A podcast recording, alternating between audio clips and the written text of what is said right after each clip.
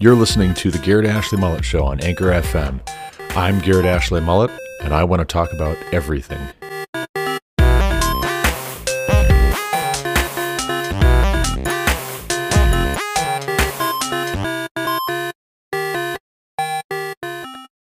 Solomon was building his own house 13 years, and he finished his entire house. He built the house of the forest of Lebanon. Its length was 100 cubits, and its breadth 50 cubits, and its height 30 cubits, and it was built on 4 rows of cedar pillars, with cedar beams on the pillars, and it was covered with cedar above the chambers that were on the 45 pillars, 15 in each row. There were window frames in 3 rows, and window opposite window in 3 tiers. All the doorways and windows had square frames, and window was opposite window in 3 tiers. And he made the hall of pillars. Its length was 50 cubits, and its breadth 30 cubits. There was a porch in front with pillars, and a canopy in front of them. And he made the hall of the throne, where he was to pronounce judgment, even the hall of judgment. It was finished with cedar, from floor to rafters. His own house, where he was to dwell, in the other court back of the hall, was of like workmanship. Solomon also made a house like this hall for Pharaoh's daughter, whom he had taken in marriage. All these were made of costly stones, cut according to measure, sawed with saws, back and front, even from the foundation to the coping, and from the outside to the great court. The foundation was of costly stones, huge stones, stones of 8 and 10 cubits, and above were costly stones, cut according to measurement, and cedar. The great court had 3 courses of cut stone all around, and a course of cedar beams. So had the inner court of the house of Yahweh, and the vestibule of the house. And King Solomon sent and brought Hiram from Tyre.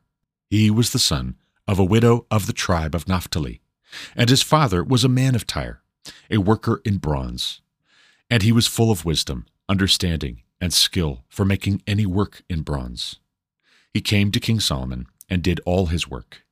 He cast 2 pillars of bronze. 18 cubits was the height of one pillar, and a line of 12 cubits measured its circumference. It was hollow, and its thickness was 4 fingers. The second pillar was the same. He also made 2 capitals of cast bronze to set on the tops of the pillars. The height of the one capital was 5 cubits, and the height of the other capital was 5 cubits. There were lattices of checker work with wreaths of chain work for the capitals on the tops of the pillars, a lattice for the one capital and a lattice for the other capital. Likewise, he made pomegranates in 2 rows around the one lattice work to cover the capital that was on the top of the pillar, and he did the same with the other capital. Now the capitals that were on the tops of the pillars in the vestibule were of lily work, 4 cubits. The capitals were on the 2 pillars and also above the rounded projection which was beside the lattice work. There were 200 pomegranates in 2 rows all around, and so with the other capital. He set up the pillars at the vestibule of the temple. He set up the pillar on the south and called its name Jachin, and he set up the pillar on the north and called its name Boaz. And on the tops of the pillars was lily work. Thus the work of the pillars was finished. Then he made the sea of cast metal. It was round, 10 cubits from brim to brim, and 5 cubits high, and a line of 30 cubits measured its circumference. Under its brim were gourds for 10 cubits, compassing the sea all around. The gourds were in 2 rows, cast with it when it was cast. It stood on 12 oxen, 3 facing north, 3 facing west, 3 facing south, and 3 facing east. The sea was set on them, and all their rear parts were inward. Its thickness was a handbreadth, and its brim was made like the brim of a cup, like the flower of a lily.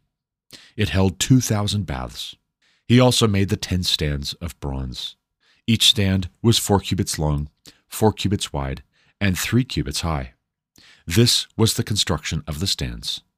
They had panels, and the panels were set in the frames. And on the panels that were set in the frames were lions, oxen, and cherubim. on the frames, both above and below the lions and the oxen. There were wreaths of beveled work. Moreover, each stand had 4 bronze wheels and axles of bronze, and at the 4 corners were supports for a basin. The supports were cast with wreaths at the side of each. Its opening was within a crown that projected upward 1 cubit. Its opening was round, as a pedestal is made, 1.5 cubits deep. At its opening there were carvings, and its panels were square, not round, and the 4 wheels were underneath the panels. The axles of the wheels were of one piece with the stands, and the height of a wheel was 1.5 cubits. The wheels were made like a chariot wheel. Their axles, their rims, their spokes, and their hubs were all cast. There were 4 supports at the 4 corners of each stand. The supports were of one piece with the stands. And on the top of the stand there was a round band 0.5 cubits high, and on the top of the stand its stays and its panels were of one piece with it. And on the surfaces of its stays and on its panels he carved cherubim, lions, and palm trees according to the space of each, with wreaths all around. After this manner he made the 10 stands. All of them were cast alike, of the same measure and the same form. And he made 10 basins of bronze. Each basin held 40 baths. Each basin measured 4 cubits, and there was a basin for each of the 10 stands. And he set the stands, 5 on the south side of the house and 5 on the north side of the house. And he set the sea at the southeast corner of the house. Hiram also made the pots, the shovels, and the basins.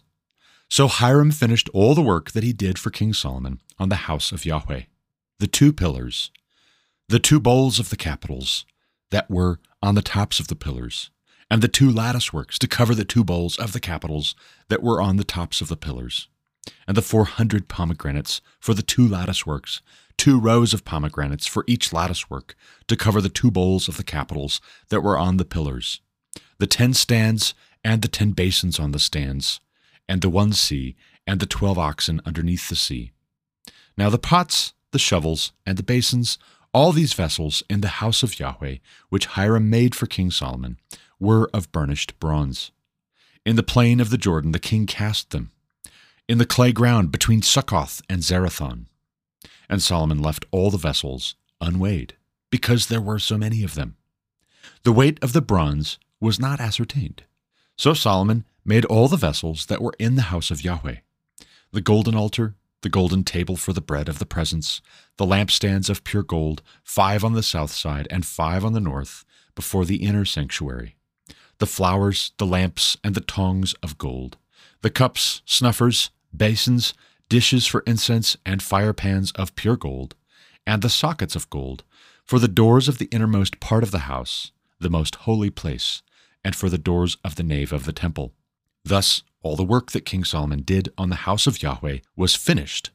And Solomon brought in the things that David his father had dedicated, the silver, the gold, and the vessels, and stored them in the treasuries of the house of Yahweh.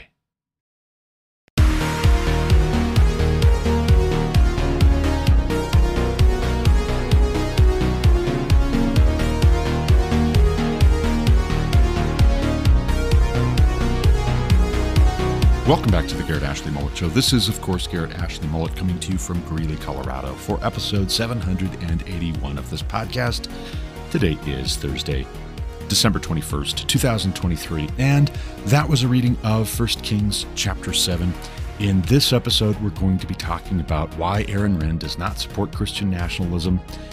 We'll also play the official trailer for a new documentary from Rob Reiner titled God and Country. Also, we'll talk a little bit about Gen Z having some angst around ordering at restaurants. Ordering food kind of stresses them out. They don't even like to eat out because it stresses them out so bad. U.S. students' math scores dropping, according to the first PISA report since COVID-19. What Biden has in the way of a solution to the inflation problem, and also Carl Trueman's article at First Kings titled The Desecration of Man.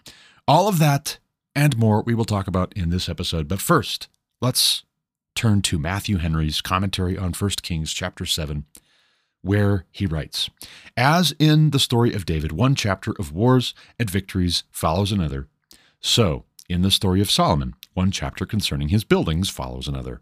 In this chapter we have his fitting up several buildings for himself and his own use, his furnishing the temple which he had built for God with 2 pillars, with a molten sea, with 10 basins of brass and 10 layers upon them, with all the other utensils of the temple, with the things that his father had dedicated.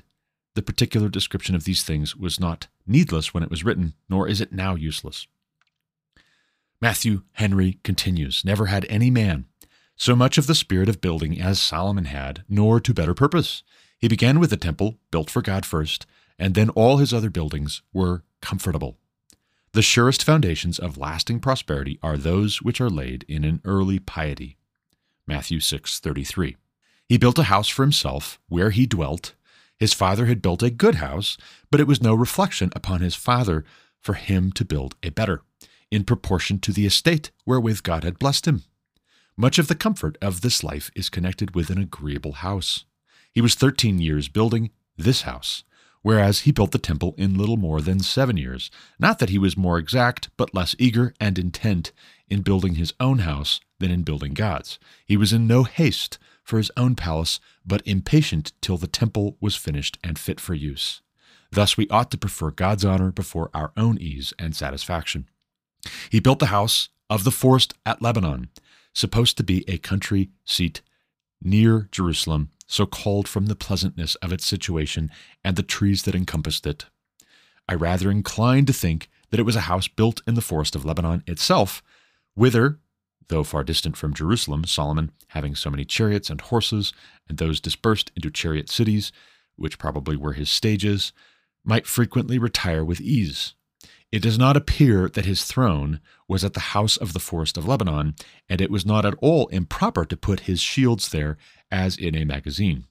Express notice is taken of his buildings, not only in Jerusalem, but in Lebanon. And we read of the Tower of Lebanon, which looks toward Damascus, which probably was part of this house.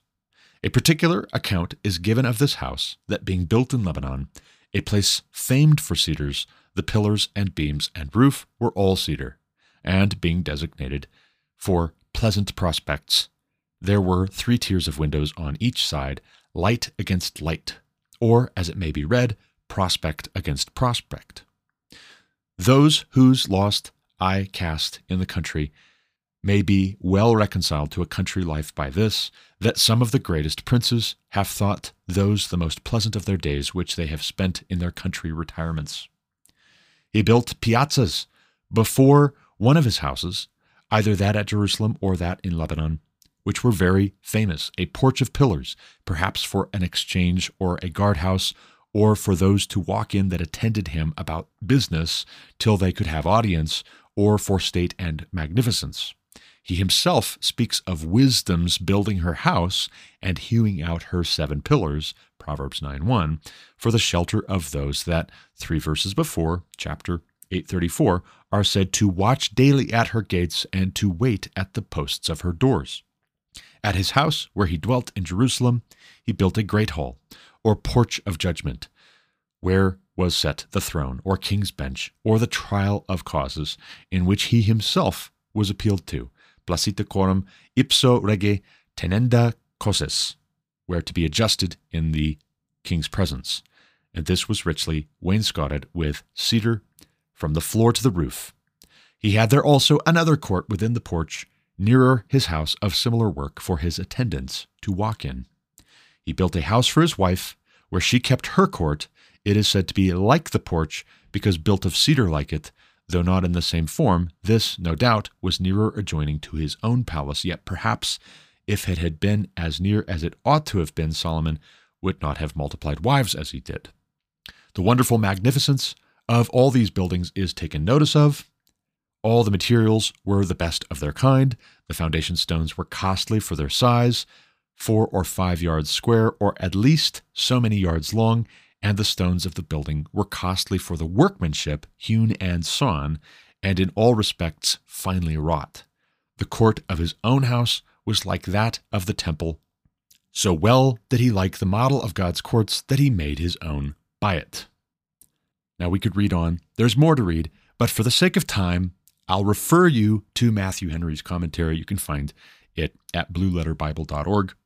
And we'll just say this. We'll say that there being so much detail, one, the attention to detail is interesting. Not just that Solomon paid attention to the detail, but that the attention to detail is included in the biblical text. That is noteworthy. It's also noteworthy that there is so much attention to detail that has to do with comfort and grandeur and skillfulness and beauty. These are big spaces. They're well built. They are comfortable. Why? Because they're built for a king. Because it's not just the king who's going to live in them. It's also everybody who comes to speak with the king. It's also everybody who's even just going to pass by and know that this house exists, that these buildings exist, that they would have respect for the king. This is a way of projecting not just strength, but the wisdom that Solomon has been given by God. It's not the case that somebody having a big, beautiful house is folly or a vanity of vanities in and of itself. If that's all it is, you just want a big house so you can have a big house, you just want an expensive house so that people are impressed by you, and it stops right there, then I would say that's foolishness. That's what Ecclesiastes is written about by Solomon, that it's a chasing after the wind. It's a vanity of vanities. That is not so good, and all the more it's not so good if you got the wealth to build the big, beautiful house that you just want to impress people with through fraud or deceit. But if you got your money honestly, because you made good choices, because you made sound, wise investments, you managed affairs well, and you were compensated handsomely for it, a big, beautiful house to the end of facilitating your continuing to do a good job in the role that you have, that is entirely legitimate. And it can be an extension of wisdom that you understand the effect that grand, comfortable, beautiful spaces has on the kinds of interactions that the people in those spaces and in proximity to those spaces are going to have. If you want peace, it's not a bad idea to build structures that are going to provide signals and cues as to what the expectations are. And those expectations, if they are not false advertising, if really, in fact, there is peace and there is going to be peace and there's going to be prosperity and there's going to be wisdom here and there's going to be good judgment and justice, then signaling that helps everybody to be on the same page, and it helps to reduce anxiety, not just for the one providing the administration here and giving the judgments and presiding and ruling and reigning like Solomon is, but also for the subjects, also for the people of Israel, also for his court officials, also for people from foreign lands who come to talk with him, who come to see him and negotiate some kind of an arrangement with Israel. All of this is wise, and isn't it interesting too, that when Solomon is asked by God, what will I give you? He doesn't ask for riches. He doesn't ask for long life. He doesn't ask for the lives of his enemies. He asks for wisdom to govern well this God's great people. He asks for that, and then God says, because he's so pleased with Solomon's request, he's also going to give him riches and honor. A big, beautiful house like this for Solomon is proof positive that God has given not just wisdom, but also wealth and honor to Solomon. A big, beautiful house is a way of honoring somebody who has been important. They've made a significant contribution to their community, to their society, to the world. It represents a lot of return on investment, and insofar as the kind of investment that Solomon has made is also a result of God's blessings, giving him wisdom greater than all men before or after him ever had or will ever have. Solomon giving good counsel, it's worth its weight in gold. It's worth an incredible return on investment for the people who come asking Solomon for wisdom, come trying to get wisdom. Good advice, good judgment is extremely valuable, and don't take it for granted that Solomon has this big, beautiful house because his father passed down wealth to him. His father passed down the throne by God's grace because God blessed Solomon to inherit the kingdom. But Solomon has generated quite a lot of prosperity by effective rule, by wise counsel, wise rulings, wise negotiations, peace on all sides, and economic activity of the kind that we see between Israel and Tyre, the Israelites and the Sidonians, that kind of economic activity all around, and the establishment of treaties and friendly relations and trade deals with everybody, that leads to a great deal of prosperity. And of course, if you want there to be a symbol of the prosperity of Israel, Solomon and his abode, his dwelling, is the place to start. You can't have Solomon living in poverty, living in some shack to prove how wise he is if you want Israel to project prosperity and peace and wisdom. And so here we have it. We have an extended account of how his house was built, what the materials were, how they were worked, how big they were, how they were decorated in proportion to one another, where they sat, and what the purpose of these spaces was. And at least as far as we got in reading Matthew Henry's commentary, there's no indictment. There's no rebuke. Oh, that money could have been better spent on taking care of the poor. Well, actually, this is a great way to take care of the poor, that you would project for Solomon that he's the guy you want to talk with, you foreign nations. You want the poor people to not be so poor, and the best way to do that is economic stimulus.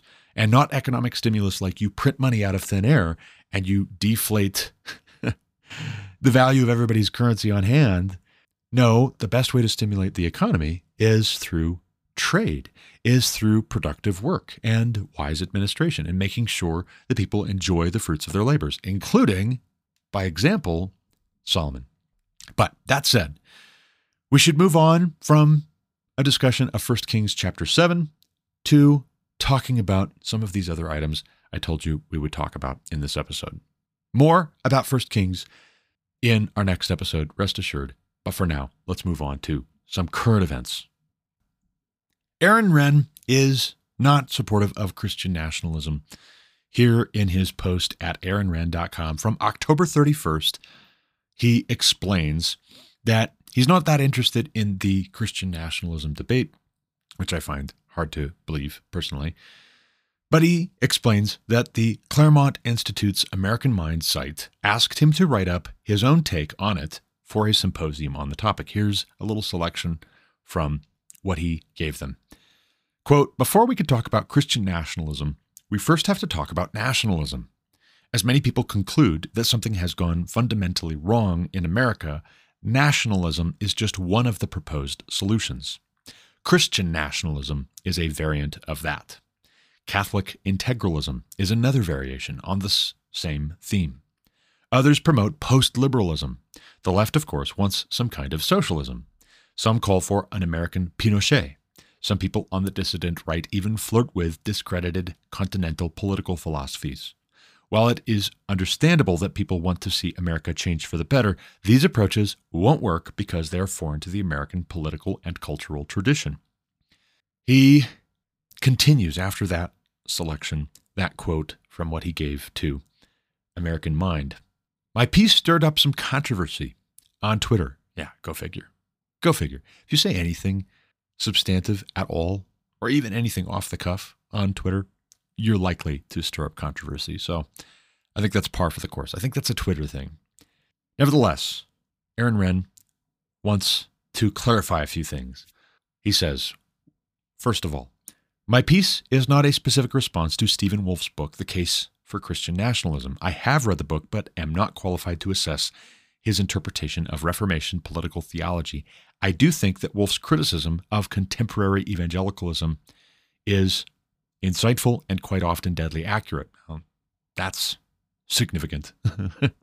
That's significant. And oh, by the way, before I read his next bullet point here, I think that can be a great place to start a conversation where there's going to be disagreement or we're not sure we're really on the same page as far as solutions. If we can at least agree about how to define certain problems, if we can at least agree that, yeah, I see that too. That is an issue. Yeah, that is a feature and we need to do something about that because it's not so good. That's getting somewhere. You may not have a solution just like that, but most of solutioning is defining the problem correctly. Most of sound troubleshooting is narrowing down where is the defect, where is the malfunction, but then you have to understand how the thing works and how it's supposed to work in order to actually go from defining the problem to coming up with meaningful solutions that we can agree on. So, nevertheless, there is disagreement, obviously, between Stephen Wolff and Aaron Renn as to solutions or as to the framing of historical Protestant Reformation political theology. All the same, he continues, "My piece represents my own arguments and is not intended to be an endorsement of other people's criticisms of Christian nationalism." That's a good point. I'm glad he said that. That can be a major hazard. People ask you to weigh in on something, and what they really want is for you to endorse and flatter and affirm something which may be actually just another defective take. They're pushing back on Christian nationalism, for instance, because they hate the idea of Christian faith, biblical truth, actually having a meaningful impact on public policy or the public discourse. So they want you to agree with them on that, and they're looking for ammunition against what they call Christian nationalism. Be careful that you're being precise when you say what you're going to say, and you don't say everything necessarily that they're saying if they're not necessarily correct. Point out where there's common ground and say, yep, we agree about this, this, this. And I'm not so sure about that. And I'm not so sure about that. I wouldn't say this. I'm not qualified to agree with you on this other thing. I have my doubts. I have my reservations. That's entirely fair. And that's how a good conversation, a cordial conversation that is going to be honest and productive, should go. Aaron Renn continues, "When I wrote, 'America is not a nation in the European sense,' I was not intending to imply that America is not a real nation. There is an American nation and an American people. America is not an idea or a proposition nation. It is a real nation and a real people. My intent was simply to contrast America with European examples like Italian unification. America was, dare I say it, a settler colonial nation and arguably a continental scale empire." Now I'll pause right here and I'll point out that this may be a factor of how old we are compared with how old Italy is and how Italy was formerly Roman.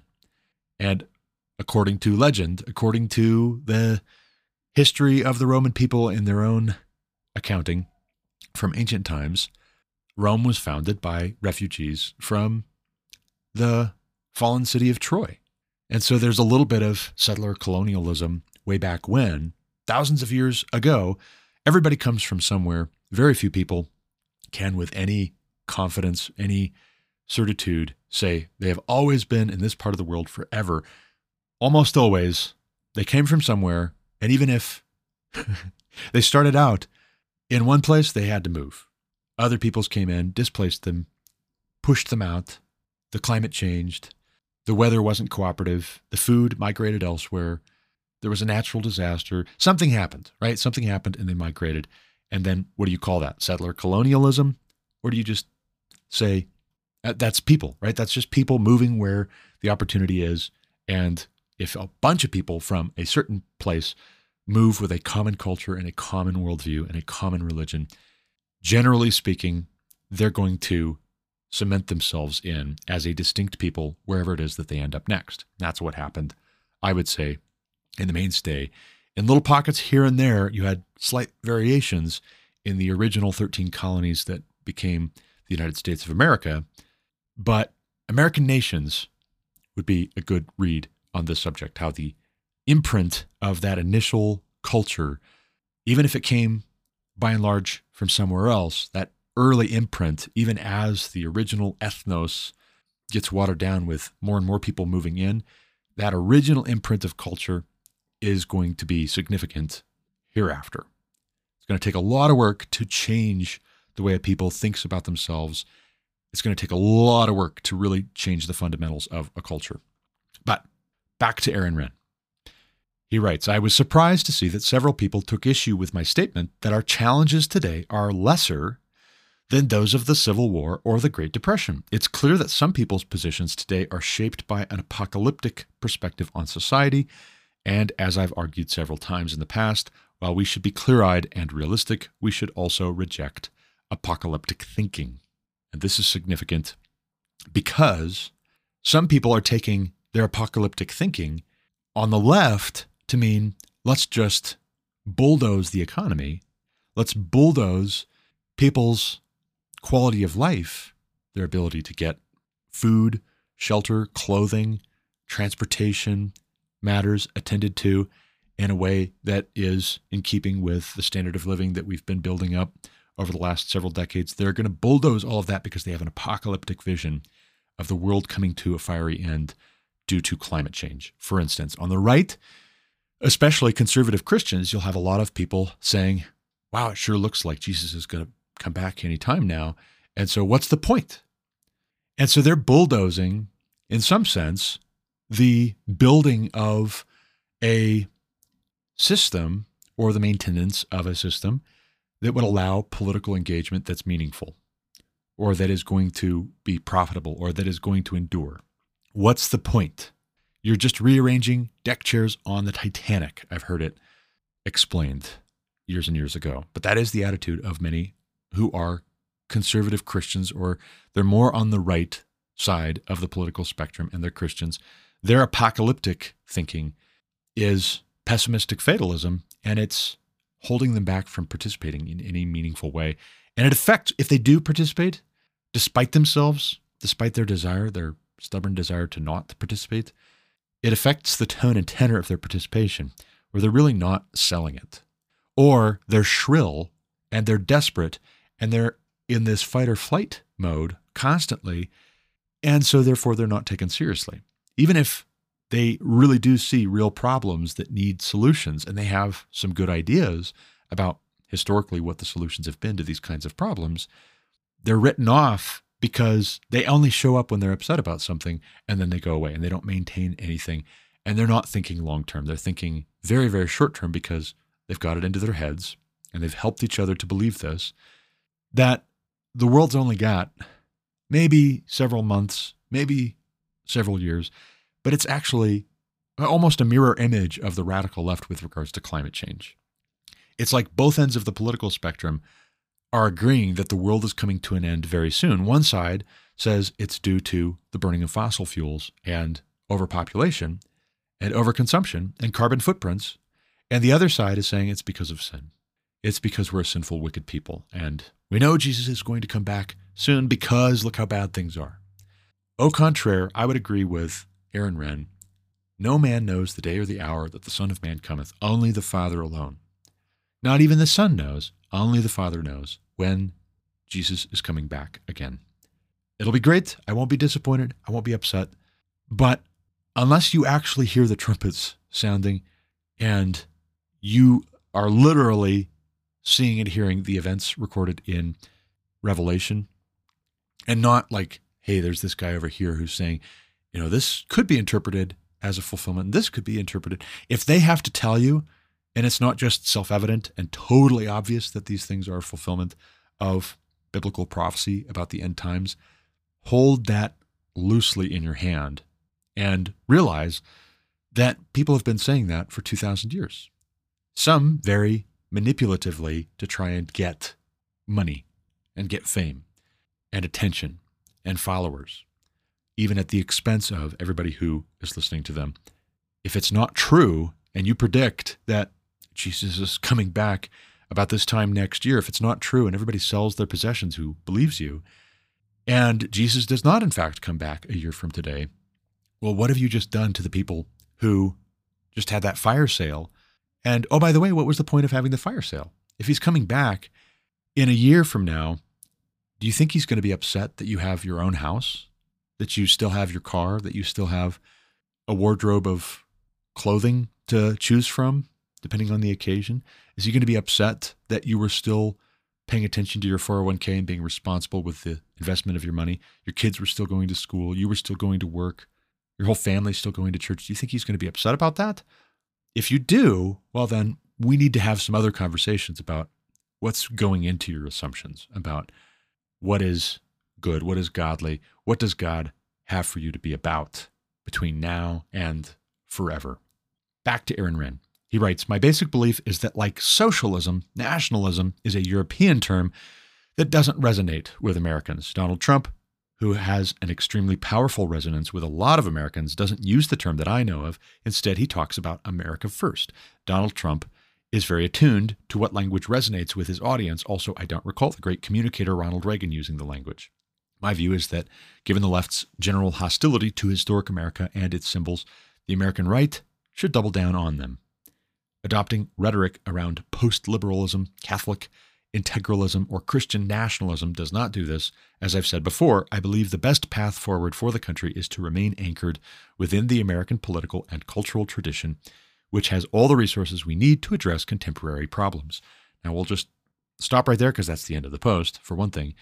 But there's wisdom in what Aaron Renn is saying, but also the other side of the coin is that the left, because they hate America's traditional symbols, they're just calling Christian nationalism whatever is reminiscent of an older way of Christians relating to their civic duty. That's what it is. They're calling Christian nationalism conservative Christians being politically engaged, being engaged in the public square, and actually advocating for meaningful changes to how we do things as a result of reading in the scriptures that this or that is true, this or that is good, this or that is beautiful. Wanting good for their neighbors, wanting good for the city to which Yahweh their God has brought them in their exile.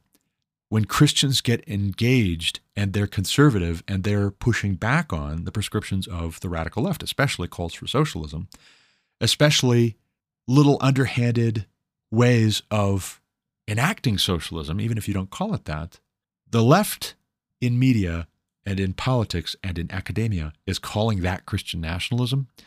And so we have to bear in mind here that we're not in agreement. There's so much disagreement. There's so much semantic range to what is Christian nationalism anyways. The left is actually opposed to this idea of America first. And that is to say that they're globalists. Of course they're opposed to Americans saying America first. Of course they're opposed to self-interest and the free market and American prosperity and American strength that exercises authority disproportionate to our share of the world, our share of the world's population, our share of the world's cultural heritage or land. Of course, they're opposed to America first. But then this has been since Trump first ran for president in 2016. This has been, I think, a big part of where the Never Trumpers, not the radical left, I just talked about them, but the Never Trumpers who are so allergic to what Trump is proposing, not just his character, not just his rhetoric, not just his own private life, his own personal morality, but they're opposed to what it is that he is prescribing because they see it as, ooh, I don't know. I don't know if that's moral. He says America first, and they hear America only, as in only America should be winning. And that's nonsense. Just like in First Kings, as Solomon is being introduced to us, we find that Israel is prospering. Israel is doing well economically. Solomon is doing well economically. Financially, he's very well off if he can build a house for himself the way that he's building a house and the way it's being described in 1 Kings chapter 7. But Solomon doing well is not proof that everybody else is doing poorly. Israel doing well is not proof that everybody else around Israel is doing poorly. That's the thing about economic activity and trade and productive work and wise management of your own private economy and a national economy and a regional economy. If it's done well and wisely, you actually pursuing what's in the interest of your people benefits the surrounding peoples, unless they're ruled by corrupt men who can't get over their jealousy and want to come in and raid and pillage and destroy and tear down because they don't have anything like that. But if you're especially wise, you do what is in the best interest of your people. That's your responsibility. If you take an oath of office, it's not to be president of the world. If you're president of the United States, you're supposed to be serving the American people first.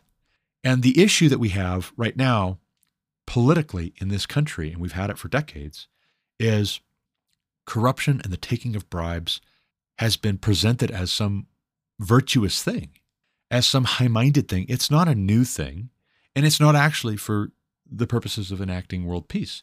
It's just plain old-fashioned grift and the taking of bribes. And taking bribes blinds the eyes of the righteous to do justice. It's not so that the brotherhood of man and all these global citizens will get along and there will be no more war and no more want, no more poverty. No. It's corrupt politicians doing what corrupt politicians have always done all over the world for all time. When they lose love for the people they represent and they only seek their own benefit, they will sell out their own people and their own country. And that's what's been happening. We have had people in office who claim this or that is some act of benevolence for some foreign country or for the global community. And then they claim indirectly that's really good for America, but they have their priorities out of order. And so this so-called Christian nationalism really boils down to Christians saying it's good for an individual to seek the welfare of the city to which God has specifically brought them to. It's good for us to seek the welfare specifically of America if we're Americans. That is good, and that is not ungodly, and it's not unspiritual. And if our country prospers and is safer for it and is stronger for it, that also is not immoral. That's not ungodly. That's not out of step with our Christian faith or what the Bible teaches. The radical left, which is loath to let go of their moral pretext for being corrupt, they're calling that Christian nationalism, and they're saying that it's a very dangerous thing. And I'm sorry to say, I think a lot of academics and a lot of, yes, even people I like Aaron Renn, fall for the disingenuous complaints against Christian nationalism. Not that I would agree with everybody who is so-called for Christian nationalism, but what's being called Christian nationalism on the left is really just Christians participating in public life, like the Bible is true, like what God says is good, like we should promote the good according to God, like we should reward those who do what is good according to God. That's their real issue. That's the chief contention. As such, it seems to me, while it's good for us to correct those who are mistakenly pursuing a good end through faulty reasoning or conclusions that do not necessarily follow from the premise as to how to cure what ails us, it's good to correct here and there, but Christian nationalism as a term, as a category, is so broad as to almost be meaningless when we're talking amongst ourselves. I think it would be better for us to get down into the details, like, say, for instance, when we're talking about Reformation political theology historically. Let's get into the details there, and let's not be so quick to say, that's Christian nationalism and I'm against it, right? If that's Christian nationalism, then I'm opposed to it. Well, yeah, but what is Christian nationalism? The conditional statement here that everything hinges on is if that is it? That's what we need to determine. Or if we can't determine that because the waters are so muddy, they muddy the waters to make them seem deep, as Nietzsche once said. If we can't determine what this term is, then maybe we just focus up on what do we know is true, what do we know is good, and where corrections are needed, let's correct here and there individuals or movements who've made clear, here's what we're proposing, here's what we're for. Okay, but what about this and what about that? And I don't think this is quite correct, but if we did this instead, I would be on board with that. Let's get more to that kind of a discourse, I say, because we need to get on the same page so that we're working together, we're pulling together in the same direction instead of some variation on the last several years where you have the people who are diehard, make America great again, and the cult of personality around Donald Trump is all they see. That's all they care about. That's all they want to hear. And you have the never-Trumpers, on the other hand. That's made us weaker in our opposing the push for socialism. And we can't afford to be weak on our push against socialism. We just can't. This is a deadly, serious danger. And I'm not being apocalyptic when I say that. I say mass suffering, mass casualties, poverty, and even, yes, enslavement comes with socialism. And we're seeing that more and more as socialism affects more and more of our political process, our cultural conversations, and our economic principles. For our next segment, though, and we won't spend a lot of time on this, but we will play the trailer. Let's talk about God and Country, the Rob Reiner produced, Dan Partland directed documentary looking at so-called Christian nationalism. This trailer is about 2.5 minutes long. We'll play the trailer in its entirety. If you haven't seen it, then you should go watch it. If you have seen it, this will just remind you and refresh your memory before we talk about it briefly. But here it is, cut one, the trailer in its entirety. Take a listen. America and Christianity are like baseball and apple pie, and we celebrate them together. I was 16, 17 years old when I became a Christian. I'm an evangelical minister. I've been a Christian my whole life. I'm a Christian nationalist. I have nothing to be ashamed of because that's what most Americans are. Is Christian nationalism Christian? No, it isn't. We should be blazing forth as a countercultural example, and instead, we're leading the charge of malice and division. Christian nationalism uses Christianity as a means to an end, that end being some form of authoritarianism. Being a Christian is about the values of inclusion. Christian nationalism is certainly not based on the values of the gospel. God wants America to be saved. They're told over and over and over again that you're in danger. You need to fight if you don't want to lose your country. We are in a civil war between good and evil. This is not a movement about Christian values. This is about Christian power. What happens to the people who don't believe this stuff? We are on the precipice. God is on our side. We're taking our nation back. The thing that keeps me up at night is that we lose democracy. Does that seem possible? Yes.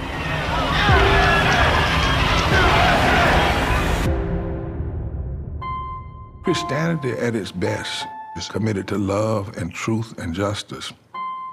If we do this right, what a country we will be.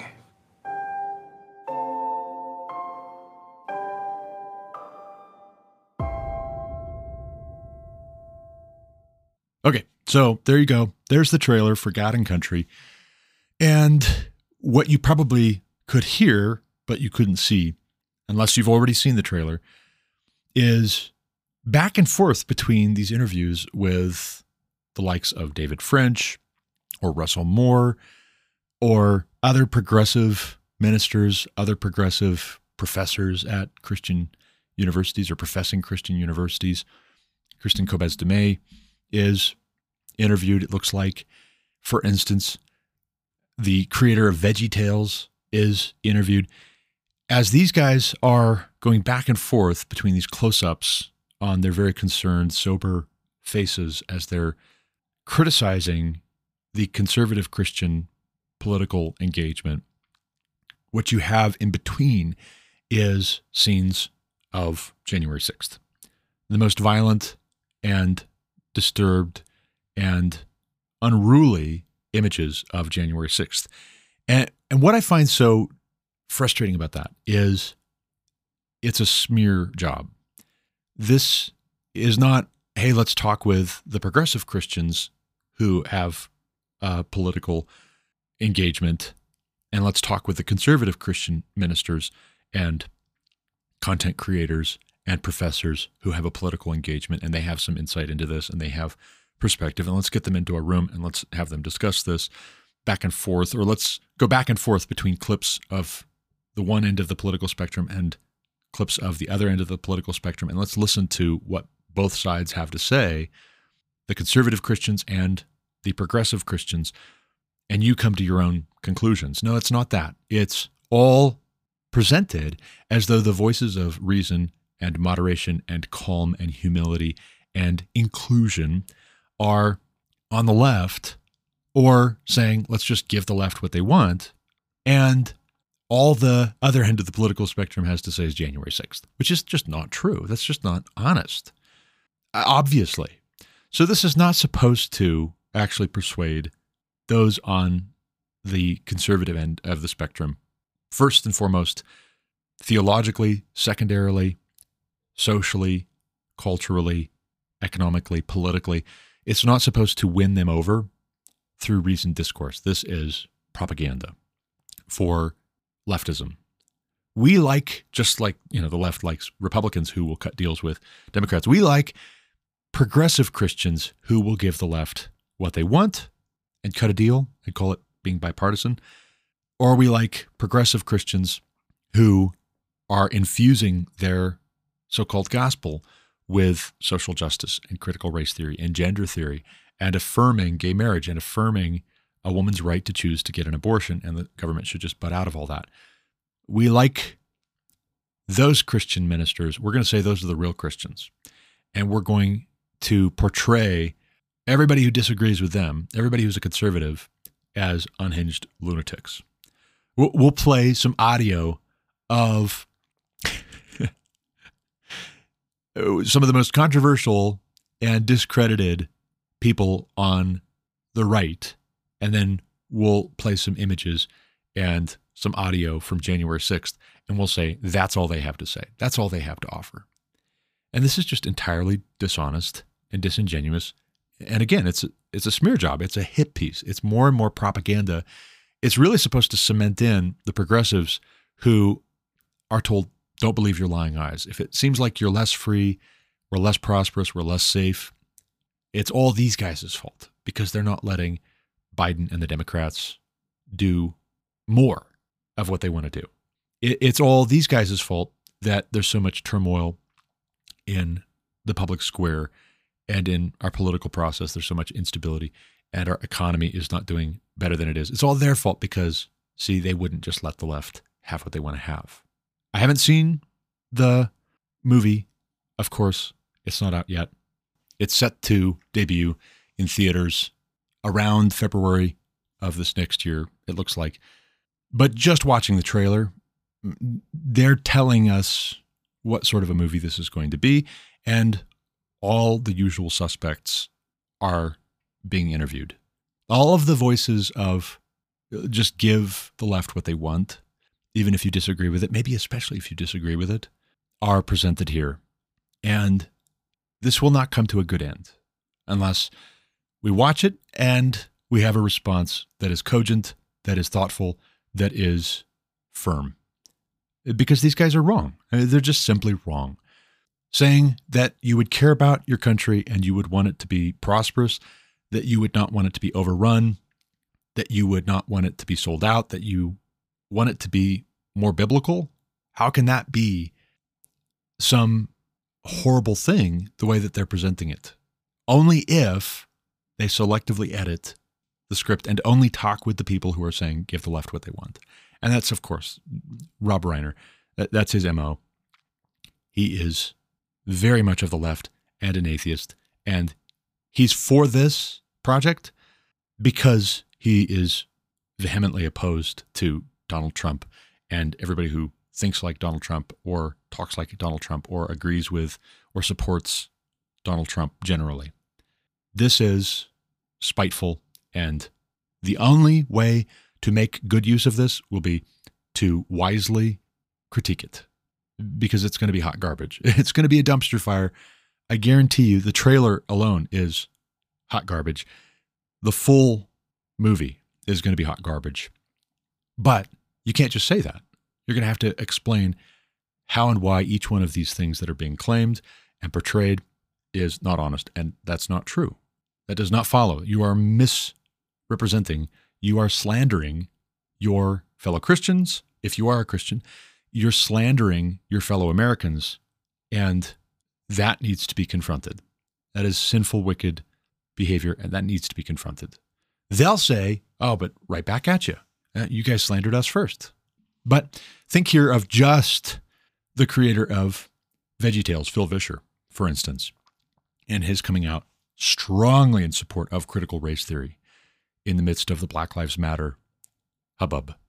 As cities in America were burning, and there was looting and rioting and arson and violence against cops and violence against anybody who even appeared to be on the other end of the political spectrum from Black Lives Matter and these trained Marxists, Phil Vischer came out with an extended video justifying critical race theory. In fact, insisting that to be a good Christian, you have to affirm critical race theory and the allegation that America is an inherently racist country and evil, therefore, and corrupt, therefore, and that it needs to be overhauled.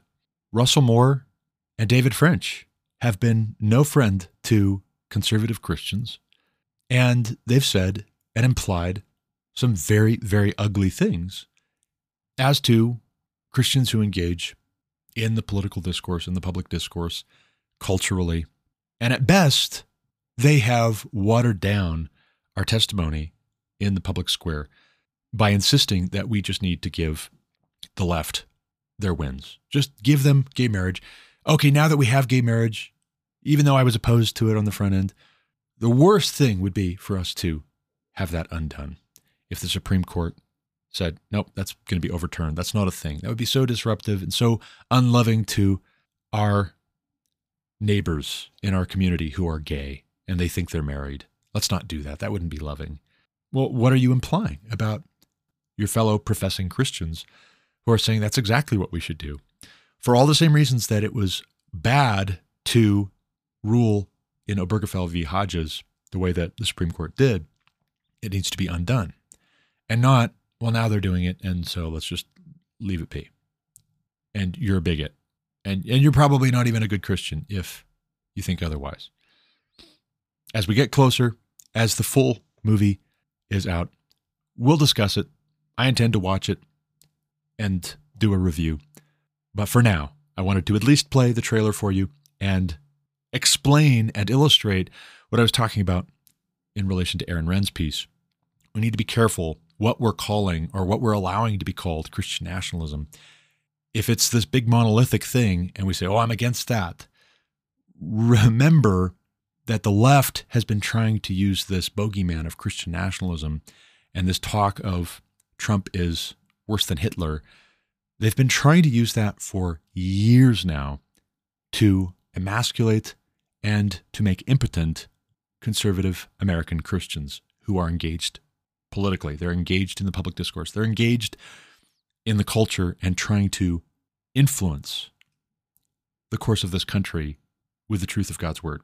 Be careful that you're not so quick to throw under the bus Christian nationalism because you might be throwing yourself under the bus. Actually, really, truly. Just be careful. That's all the more I'll say for now. Next up, though, ever so briefly, let's touch on a Cardinal Pritchard post from December 17th over at Not the Bee. 86% of Gen Z kids suffer from menu anxiety, meaning they're too scared to order food at a restaurant. 1/3 can't even talk to the waiter when they order. I agree, Cardinal Pritchard, this is weird, but Gen Z kids, 86% of them don't feel comfortable ordering food at a sit-down restaurant, and 1/3 of them don't even want to talk to the waiter when it's time to order. According to the reporting from the New York Post, and I quote, researchers asked more than 2,000 people how relaxed they felt while eating out, hoping to gauge how enjoyable the experience is for everyone. About 86% of Gen Z adults aged 18 to 24 in this study admitted they have suffered from menu anxiety when dining in restaurants compared to 67% of all respondents. So it's still a really high number overall, but 86, that's a lot. That's most. Some of these young adults, 34%, reported feeling so anxious, they wind up asking other people at the table to speak to waiters on their behalf. The frequent occurrence of this very specific fear appeared to be triggered by the increasingly exorbitant cost of a meal out, along with the respondent worrying about not being able to find something they like on the menu, or after the fact regretting what they ordered Some even took it to the extreme, with almost 40% of Gen Z customers saying they simply wouldn't go out for dinner if they couldn't check the menu first. Now, what is driving this? Is it the rising cost of eating out? Man, if I'm going to spend that much, I really want to not have any regrets. I'm maybe going to regret it anyways, just for how expensive it is, but I really don't want to have any regrets about what I ordered. Is that all it is? Or is this related to Gen Z culturally as a generation coming of age with the internet and suffering from a debilitating case of the fear of missing out? Or is it a little bit of both? Is this a lack of communication skills development at a crucial point in their lives because everything was locked down, because every time you go out in public, everything is offensive, because everybody's going to be triggered by something? You might say the wrong thing. You're so used to your life being all over the internet that you might say the wrong thing and somebody might be recording and it might be all over the internet and your life might be over. Could it be related to that, where a simple oops could turn into that's all you're known for? Now you're a meme. I think it's all of the above. But I also think that as this pertains to the cost, that's what's referenced, is how expensive it is to eat out. A lot of people don't even want to eat out at all unless they can look at the menu first and be sure that they're actually going to be glad they had that meal, that expensive meal at a dine-in restaurant.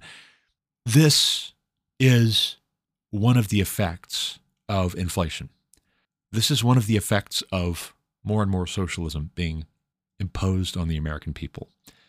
Legal plunder, as Bastiat would say, but really the printing of money out of thin air to fund foreign countries, to fund harebrained social engineering schemes, also taxes and fines and penalties driving up the cost of everything, also artificially constraining and constricting the supply of goods and services in the economy by overregulation. Everything is scrutinized. Everything is legislated. Everything is regulated so as to actually pinch competition on behalf of wealthy donors, people who donate to a political party or a political candidate. Get to say, we want these rules to be imposed on all of our competition or potential competition so that we maintain our market dominance, or we achieve market dominance, we increase our market share. I think this is a very granular example of how that affects young people in particular, who do not have as much disposable income typically. And it's not going to go as far, say for instance, if they're trying to budget for eating out with their friends or their family. They're so anxious about it that they don't even want to go eat out. It's so expensive, but it's also not just so expensive. They're anxious that they're going to say the wrong thing. They're going to choose the wrong thing. And I think personally that it's going to be all over the internet. It's going to be all over the internet. And then next thing they know, they're going to be a laughingstock and their life will be forever characterized by being a meme. Another thing it could be, though, is the headline roundup at All Sides related news. U.S. students' math scores drop in first PISA report since COVID-19. Here's the summary from All Sides news team. The Organization for Economic Cooperation and Development released the results of its 2022 PISA report, revealing the impact of the COVID-19 pandemic on academic performance across the globe. For context, the Program for International Student Assessment, PISA, that's what PISA stands for, tests 15-year-old students around the world on reading, mathematics, and science literacy. The 2022 test was the first administered since the COVID-19 pandemic, during which many schools temporarily shifted to remote instruction. U.S. students' score for math literacy dropped 13 points from the last test administered in 2018, remaining lower than the global average but falling roughly in line with an overall global decline. U.S. students dropped 1 point in reading literacy and 3 points in science literacy from 2018, but scored above the global average and above 2012 scores in both categories. How the media covered it. Some left-rated outlets more prominently highlighted the reading and science scores, While right-rated outlets focused almost exclusively on the math scores, the Wall Street Journal's center bias included a quote from the education secretary arguing that President Biden's funding prevented a worse performance from students. Of course. Yeah. Oh, but how could it have been, right? It could have been so much worse if Biden wasn't president. You know, if Trump were still in there. That, you got to think about that. Of course, of course. The Daily Caller, right bias, pulled information from the Axios, lean left bias report, but left out context included in Axios's coverage, such as the fact that U.S. students lagged behind other countries in math scores prior to the pandemic. Why the difference, right? Rated outlets are more critical of pandemic-era school closures and shutdowns overall, while left-rated outlets more often defend these closures as necessary. And of course, we know why that is, because the left drove for the closures in the first place. So they're trying to defend their own judgment, their own credibility, their own scorecard. They have a vested interest. They're not, in other words, impartial, disinterested. They have a vested interest in minimizing and downplaying the negative effects of the lockdowns. And the left, by the way, demonstrated in those lockdowns what they really think of the majority of humanity. Not just the majority of Americans, but the majority of people around the world. They demonstrated during the COVID craziness in 2020 especially, but also in 2021 for sure, that they don't believe the vast majority of human beings are competent to make decisions for themselves. They need to be ruled. They need to be governed in every detail by their betters. Who are their betters? Obviously, the experts. Obviously, the folks who have gone to the best universities and received an education in progressivism. The people with the titles, the people with the diplomas that hang on the wall behind them as they're being interviewed by CNN. Those are the folks who should be making the decisions for the vast majority of humanity, even when it comes down to the most personal and intimate of decisions. As long as we're not talking about sex and abortion, they think every other decision you make should be manipulated, it should be regulated, it should be monitored to ensure compliance with regulations and mandates. In short, the lockdowns demonstrated that the vast majority of human beings really don't need to study math and science. Reading, sure, because you've got to read the instructions from your superiors. You definitely want to read those carefully and closely. But math, why do the math? It's just going to frustrate you, and it's just going to get you on the wrong side of the experts, especially if their math doesn't check out. You see some people double-checking the math and pointing to the math and getting in trouble for it, having their careers destroyed, having their reputations destroyed, having their relationships with friends and family destroyed. Why would you want to study the math? As soon as you start double-checking the math, as though this is your business to do that, the experts jump in and they say, you're not competent. You don't really know. You're just a kook. You're just a conspiracy theorist. This is probably just Russian disinformation. Where did you get your degree anyway? What? No, I don't care. I don't care. They probably shouldn't have given you your degree. They should probably take that degree back. Oh, you have some position of authority? We'll fix that, and then we'll follow up. We'll ask you again after we've gotten you stripped of your committee assignments and removed from whatever position of authority we can get you removed from by leaning on the donors to that organization.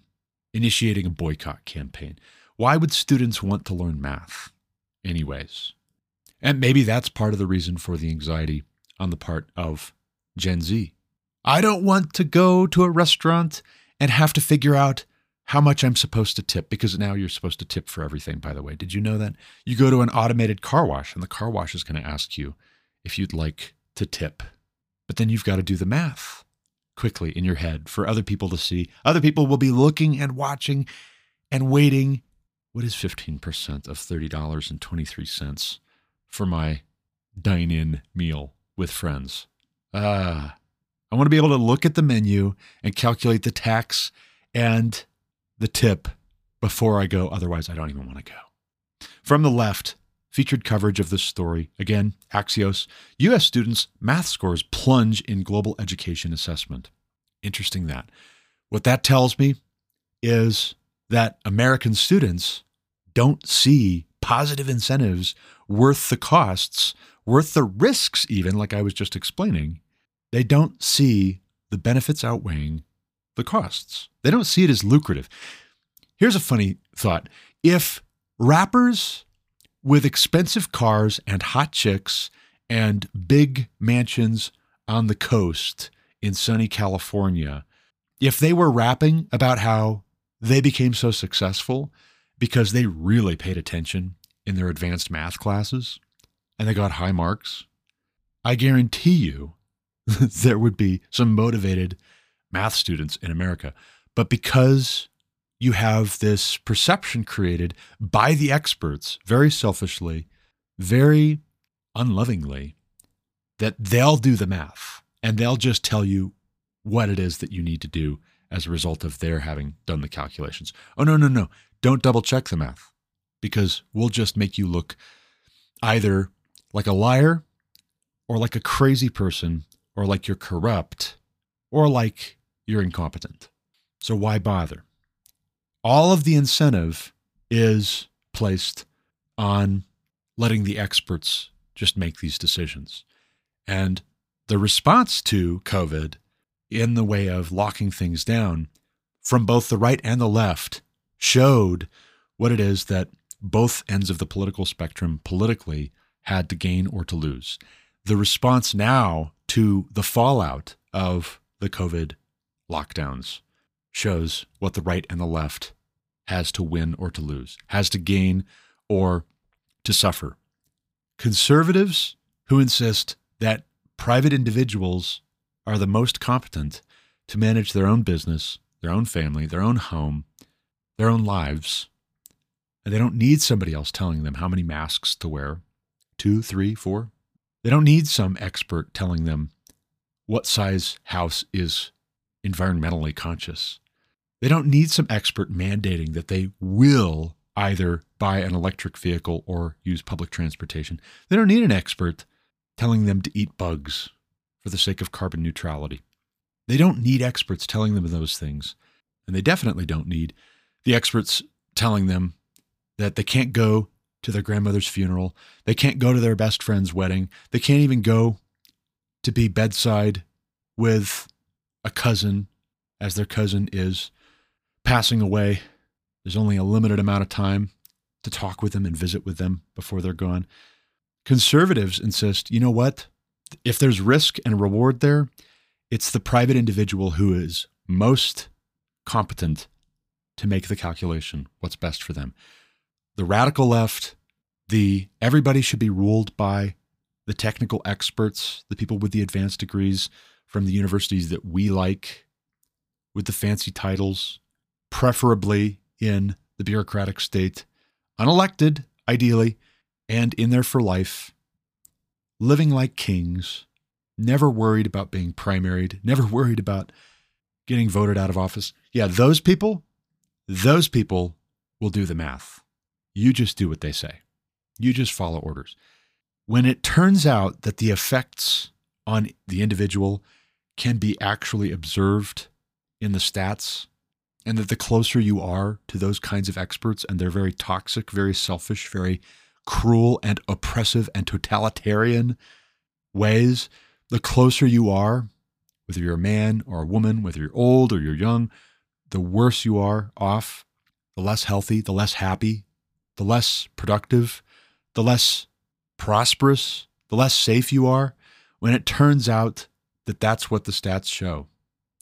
You can rely on the left to spin it as no big deal, not that big of a deal. Don't worry about it. It's fine. It'll all buff out. From the center, from the All Sides news team roundup, learning loss hit the U.S. hard. It's as bad or worse across the world. Now, there's a centrist spin, because the centrist wants what? to either get along with everybody or as close to everybody as they possibly can, or to offend everybody equally. Yes, the U.S. is hit hard, but the whole world was hit hard. Yeah, but how much of the world being hit hard is because American bureaucrats, American Democrats leaned on the rest of the world and set a bad example and had a bad influence on the rest of the world. Countries around the world that followed our lead and also followed the lead of other prominent Western nations that also didn't particularly want to see Donald Trump reelected to a second term. And I think that was a crucial motivator for the globalists around the world and also for the media and academia and corporations and Democrats here in the U.S. They hurt their people. They hurt, stunted the growth of, impoverished, and oppressed their people. So really, I think you still land the blame squarely at the feet of public health officials, Democrat politicians, the leftist media here in this country, because we set the tone. That's what it means to be leader of the free world. Leader of the free world doesn't mean that you set the example and you get the credit if it goes really well for everybody, but you let everybody else take the blame if it goes badly for everybody. No. That's not how that works. From the right, math scores around the U.S. plunge as students suffer from learning loss. And oh, by the way, it wasn't just time out of the classroom. It was also what we did to children in scaring the hell out of them. The adults behaved very selfishly, in many cases, demonstrating that they cared more about their own career, their own reputation, their own comfort, their own safety than they cared about children who were, oh, by the way, because it bears repeating right now, practically bulletproof as pertained to COVID. The stats showed that from the beginning. And yet the lives of children forever after will be impacted because of how the adults in their lives related to the COVID pandemic. Oh no, you can't go to school. Oh no, you can't go hang out with your friends. Oh no, you can't do this or that. Oh, now it's looking like the experts want us to get you vaccinated, even though there are significant health risks to be concerned about. We're just going to do what the experts tell us to because we're too afraid of being ostracized. We care more about our own reputation than we care about your health and safety. Ooh, do you think kids forget that? Do you think the kids who observe that, they see that playing out and all the adults around them, all the adults that they're supposed to be able to look to and trust acting like that? Do you think that kids who see that, whether they're allowed to comment on it or not, and they perceive that, whether they're allowed to do anything or say anything about it, do you think that when they sit down to study, they're able to focus like they were able to before you rocked their world with that revelation? No. And oh, by the way, that's another thing about our previous segment with regards to Gen Z. What I see, what I perceive in Gen Z having significant anxiety about eating out and ordering and talking with a waiter is that either A, their parents' generation didn't take them out to eat for a dine-in experience and show them how to do these things or give them experience doing these things when they were younger, which is to say that their parents either couldn't afford it or didn't want to be bothered, which is to say that Gen Z, and now Gen Alpha follows Gen Z, and also I would say the millennial generation before that, albeit in a different way, and I would say Gen X before that, albeit in a different way, have been very poorly served for the most part by most of the parents successively generation after generation here in America. Your child getting low marks in a particular class is not proof that you are not a good parent. Your child having anxiety about ordering is not proof that you're not a good parent. But when a whole country's generation of children, one generation after another, has significant mental and emotional problems, something's wrong with the parents of the previous generation who have had these kids and are now responsible to raise these kids and train these kids and equip these kids and protect these kids and provide for these kids. And again, this goes right back to the experts saying, you will, let us do the math, we'll tell you what to do. All you need to know is how to read our instructions step by step and how to follow the instructions and stay in school, because that's primarily what it is when we're talking about compulsory government schooling. It's obedience training, like dogs are put through, because that's how the experts think of you. They don't think of you as people like their people. They think of you as so many trained performers, and trained not like a highly trained, skilled, competent professional who is supposed to be an equal. No, trained like an animal. If you demonstrate that actually you're a cut above and you do happen to make it, then they'll say, okay, I guess you are fully human, like I'm fully human after all. But then you might just as well run into a new problem, because unless you're going to be a team player with the expert class, you become a threat at that point. And again, I refer back to what we saw during the COVID pandemic. How is it that young people are supposed to see it as something to aspire to and to work for, to pay attention in their math classes? For instance, for example, math literacy dropped 13 points from 2018. 13 points. If it had gone up 13 points, I guarantee you the Biden administration would be taking a lap. But because it dropped 13 points, the way that the left and the center will spin it as, well, yeah, but it was bad for everybody. And whose fault was that too? Yeah, but it would have been much worse if Trump were still in office. That's a funny thing, given that the score was 13 points higher in 2018. Who was driving the lockdowns? The left. And we all know it, however hard they want to spin it. For our next story, though, briefly before we get on to Carl Trueman's piece at First Kings, Commodore Vanderbilt, December 1st, yes, 3 weeks ago, Biden tells corporations to bring down their prices since inflation has come down. Gets fact-checked to high heaven. This is a post at Not to Be, of course. We love Not to Be here, if you can't tell. Here's the original tweet from Joe Biden. And I quote, "Let me be clear to any corporation that hasn't brought their prices down, even as inflation has come down. It's time to stop the price gouging. Give American consumers a break." What were the community notes on X, the social media platform formerly known as Twitter? Readers added context they thought people might want to know. And I quote, "As long as the inflation rate is positive, prices are increasing. The fact that inflation has come down to 3.2% in October means that prices are still going up, albeit at a slower rate than before. Do you find this helpful? Rate it." Yes, I would rate this as helpful. "Yeah, sorry, Jack," Vanderbilt writes, "but just because inflation isn't 8% anymore doesn't mean prices are going down. But you wouldn't know that. You're a dead guy, so what do prices matter to you? Seriously, though, this is such an incredible level of dumb." Let's click on just one of these links Twitter left in the community notes. From USA Today, "Prices don't drop when inflation eases, while your wallet will be hurting for a while." And we'll skip that. We won't click on it. It's self-evident.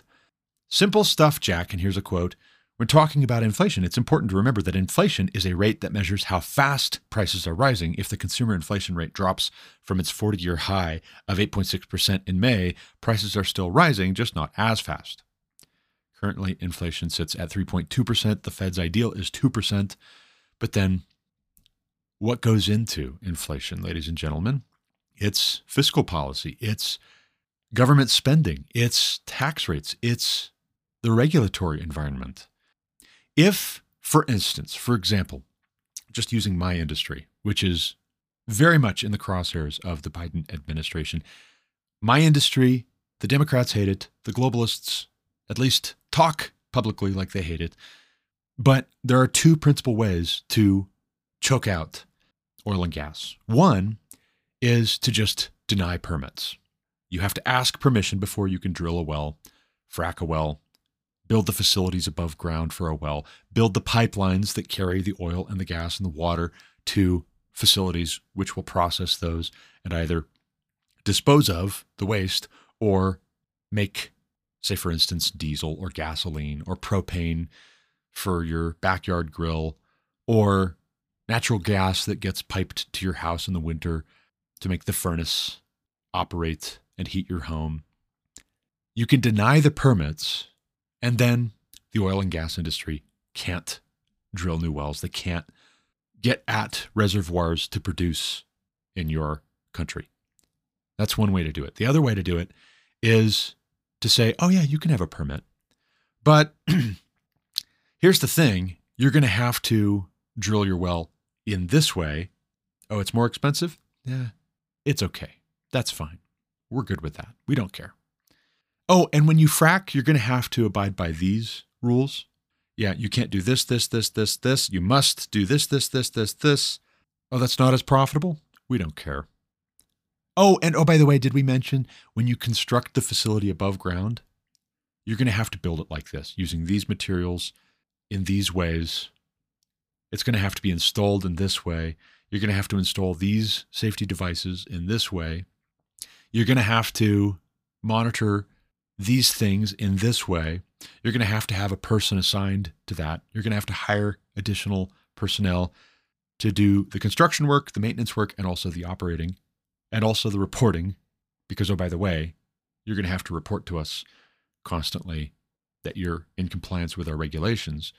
And, oh, by the way, did we mention we're going to tax the oil as well? Yeah, there'll be taxes on the oil that you produce and that you transport and that you sell and that the consumer buys. And, oh, by the way, did we mention that we're also going to regulate how these products are used by the customer? Yeah, we're going to also regulate the things that make use of the products of your drilling and producing these wells.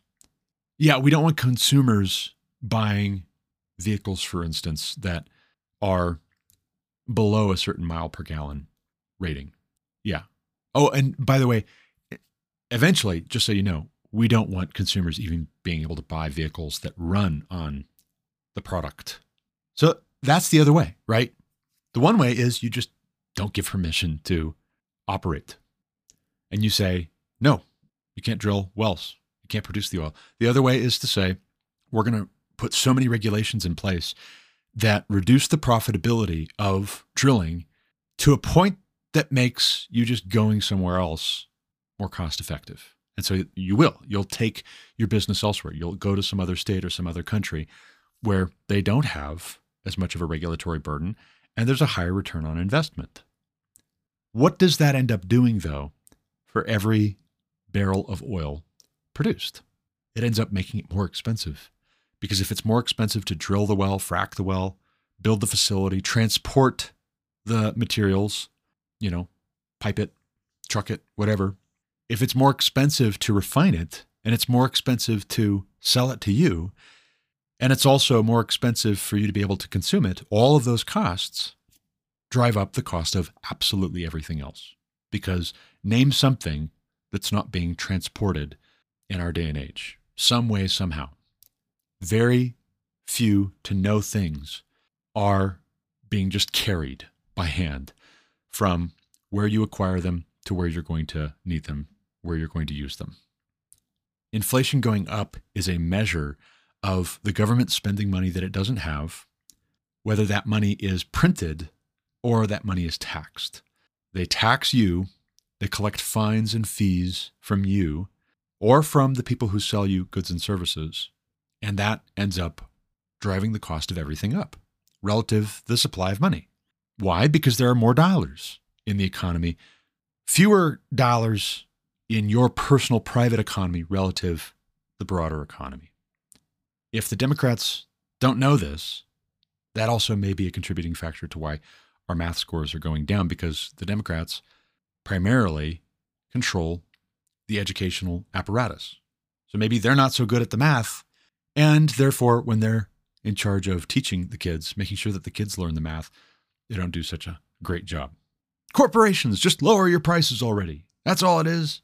That's all it takes. Yeah, if they lower their prices to the point that people are not going to be able to tell that inflation is still a problem, all the accumulated inflation, by the way, over the past several years, that's still with us, but your wages are not going up. Guess what'll happen? they'll have to lay people off.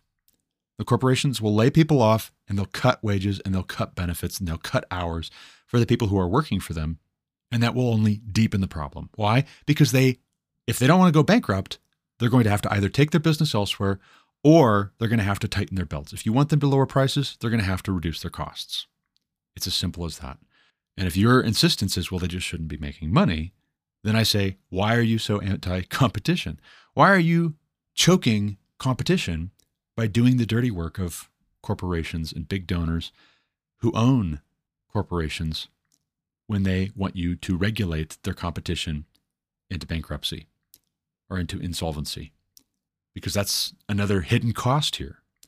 Regulations are costly. There's always a cost associated, whether it's a direct cost, hey, we have to buy this additional equipment that we didn't have to buy before and we weren't going to buy otherwise because now it's mandated. Otherwise, we won't have a license to operate. Otherwise, we'll be fined or we'll have our permits revoked. Either it's that, or it's even just there's so much time invested and attention invested that now we're not focused on the core of what makes our business profitable, what allows us to produce an abundance of goods, relative demand. And oh, by the way, that's how prices come down. If you're not going to reduce the supply of money in circulation, you're going to have to increase the supply of goods and services in the economy relative a static, flat supply of money. And the Democrats don't want to do that because they're all about carbon neutrality. But then that really translates to they're all for producing less and you consuming less and you having and owning nothing and being happy by the year 2030. None of this am I making up. None of this is conjecture. All of this, in their own words, they have said. Now, the clever ones who want to lie to you, and they won't tell you up front, they're PR people, they're press secretaries, they're media intercessors, they're intermediates in the media. They'll spin it as though this is really what's best for you, but it's not. It's not what's best for you. It's legal plunder, like Bastiat said. It's legal plunder. And when Joe Biden is trying to blame shift to the corporations, hey, you guys are price gouging, he's lying. He's just straight up lying, or else he is a dementiatic and he really doesn't know what he's saying, or else these people really just don't care whether what they're saying is true or not. Maybe it's an intentional lie and you know better, but you still think this is what's for the best. And you don't trust us with the truth because then we would actually fight you about it. We would fight you about plundering us and pillaging us and oppressing us. It could be that, or it could be you really don't know what the hell you're talking about. And it doesn't matter because the people who keep you empowered don't know what you're talking about either. And isn't that great? Isn't that great? Ignorance is bliss, except it's not when the consequences hit. All of this brings us, however, to the article, the main event, the big show, Carl Trueman's January 2024, First Kings entry, The Desecration of Man. Yes, this is from the future. We love us some Carl Trueman here also, by the way, and we love First Kings magazine. Thank you to JP Chavez for sharing this one with me this week. Carl Trueman writes, this year marks the 80th anniversary of the lectures that became C.S. Lewis's book, The Abolition of Man. Speaking to an audience at the height of the Second World War, Lewis identified the central problem of the modern age. The world was losing its sense of what it meant to be human, as man's technological achievements were once again being used to destroy human life on an industrial scale. Lewis pointed to the dehumanization that was occurring all around. And as the war continued, the final solution at the atomic bomb served to reinforce his claims. Yet modern warfare was not the only problem. As Lewis argued, the intellectual and cultural currents of modernity were also culpable. The war was as much a symptom of the problem as a cause. Modernity was abolishing man. It represented nothing less than a crisis of anthropology. Sociologists have proposed a number of concepts that characterize the modern age. These provide a useful backdrop to Lewis's observations. Perhaps the most influential is the Weberian thesis of disenchantment. Whereas once the local god or saint kept the water supply fresh and sweet, Now the local water purification plant does the same. Village life has been replaced by the anonymity of the city. People have come to be valued not for themselves, but for their earning potential or their consumption. And disenchantment has worked its way into every corner of life. Whereas once love was a serendipitous force that culminated in a lifelong bond between two people, now we swipe left or right on our apps for the next hookup. These changes bring with them a sense of loss. Modernity has shunted religion and the supernatural to the margins, at the cost of stripping the world of its mystery. The sea of faith recedes, Matthew Arnold wrote in a great poem, and we hear only its, quote, melancholy, long, withdrawing roar, end quote. The problem is not merely that the world has become prosaic. It is also that man has lost his sense of his own significance. The more we understand and control nature, the more we realize our own contingency and smallness amid the vastness of an impersonal universe. The unique intellectual brilliance of our species has, ironically, deprived us of any sense that we have special significance. As Pascal observed, the eternal silence of these infinite spaces frightens those who reflect upon it. This is the ethos that haunts the work of many modern and postmodern writers. Kafka, Beckett, Sartre, Pinter.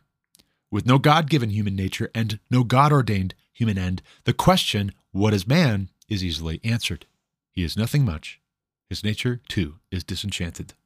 A second facet of modernity, identified by Zygmunt Bauman, is its liquidity. We live in a world that is in constant flux. This observation is not original to Bauman. Both Marx and Nietzsche voiced it in the 19th century. The Communist Manifesto famously declared that the bourgeois era required a constant revolutionizing of production and of markets, and thus of all social relations. Constant disturbance was a hallmark of modernity, as Marx put it, quote, all that is solid melts into air, end quote. Likewise, Nietzsche's madman, reflecting on the death of God, described the earth as unhitched from the sun, turning all old uncertainties into chaos. Both men spoke truth. The modern West is indeed in state of endless flux and offers us no place to stand, no firm grasp of who we are. More recently, the flux has been intensified by what Hartmut Rosa calls social acceleration. If Marx was correct that industrial production was a source of constant change in society, it was so in large part because it depended on technology that was itself constantly changing. We too live in an era of constant technological change, but it no longer affects merely industrial production. Technology shapes how we live in every area, from education to romance. Our lives are technologically shaped in public and in private, and the technology changes so fast that we are unable to assimilate one development before another overtakes it. The result is a dizzy feeling that our ability to control even our personal world is constantly slipping further away. In such a context, the questions of who we are and what we are meant for become impossible to answer.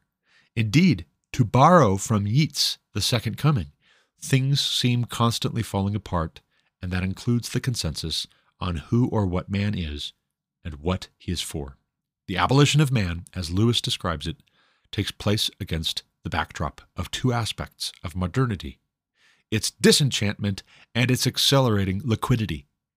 Yet I want to suggest that we need to add a third category, that of desecration. Man is made in God's image. That means that the abolition of man is a theological act with theological consequences. Neither disenchantment nor liquidity by itself adequately expresses this aspect of the problem. Desecration, a theological concept, does so. We can see this more clearly when we reflect on the limitations of disenchantment and liquidity as explanatory schemes. The first is that these concepts speak only to a loss of that which once was. Disenchantment, of course, points to the loss of enchantment. Whereas once the supernatural pervaded the natural, and the transcendent set the terms for the imminent, now only the natural and the imminent remain.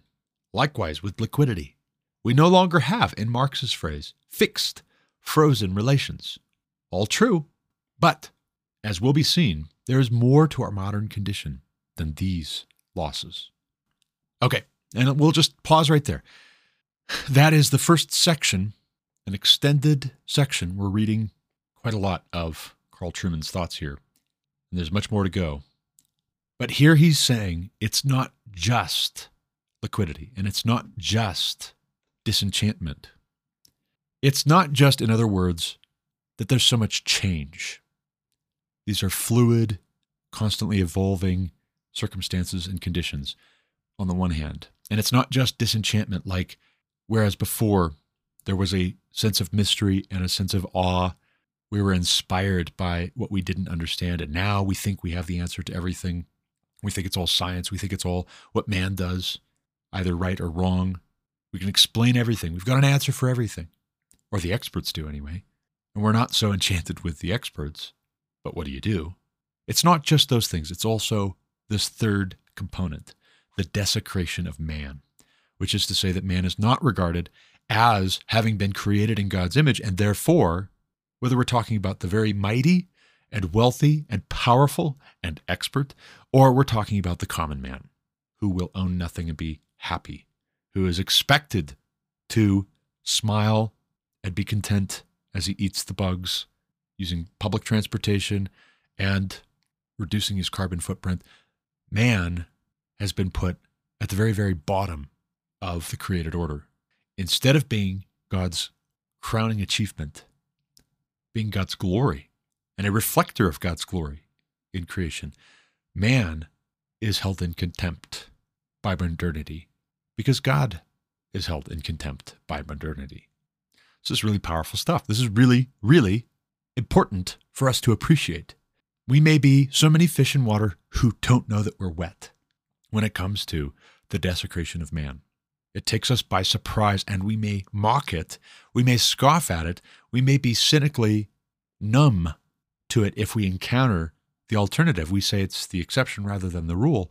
If someone shows honor and love and grace, truly, not in mercenary fashion, not virtue signaling, not just complaining about the lack thereof, but if we actually see someone showing love and affection and honor to someone we regard as beneath our contempt, beneath society's contempt, it takes us by surprise. Why? Because man is not regarded as worthy of any special honor. If you're wretched, you're not getting any honor. There's no glory.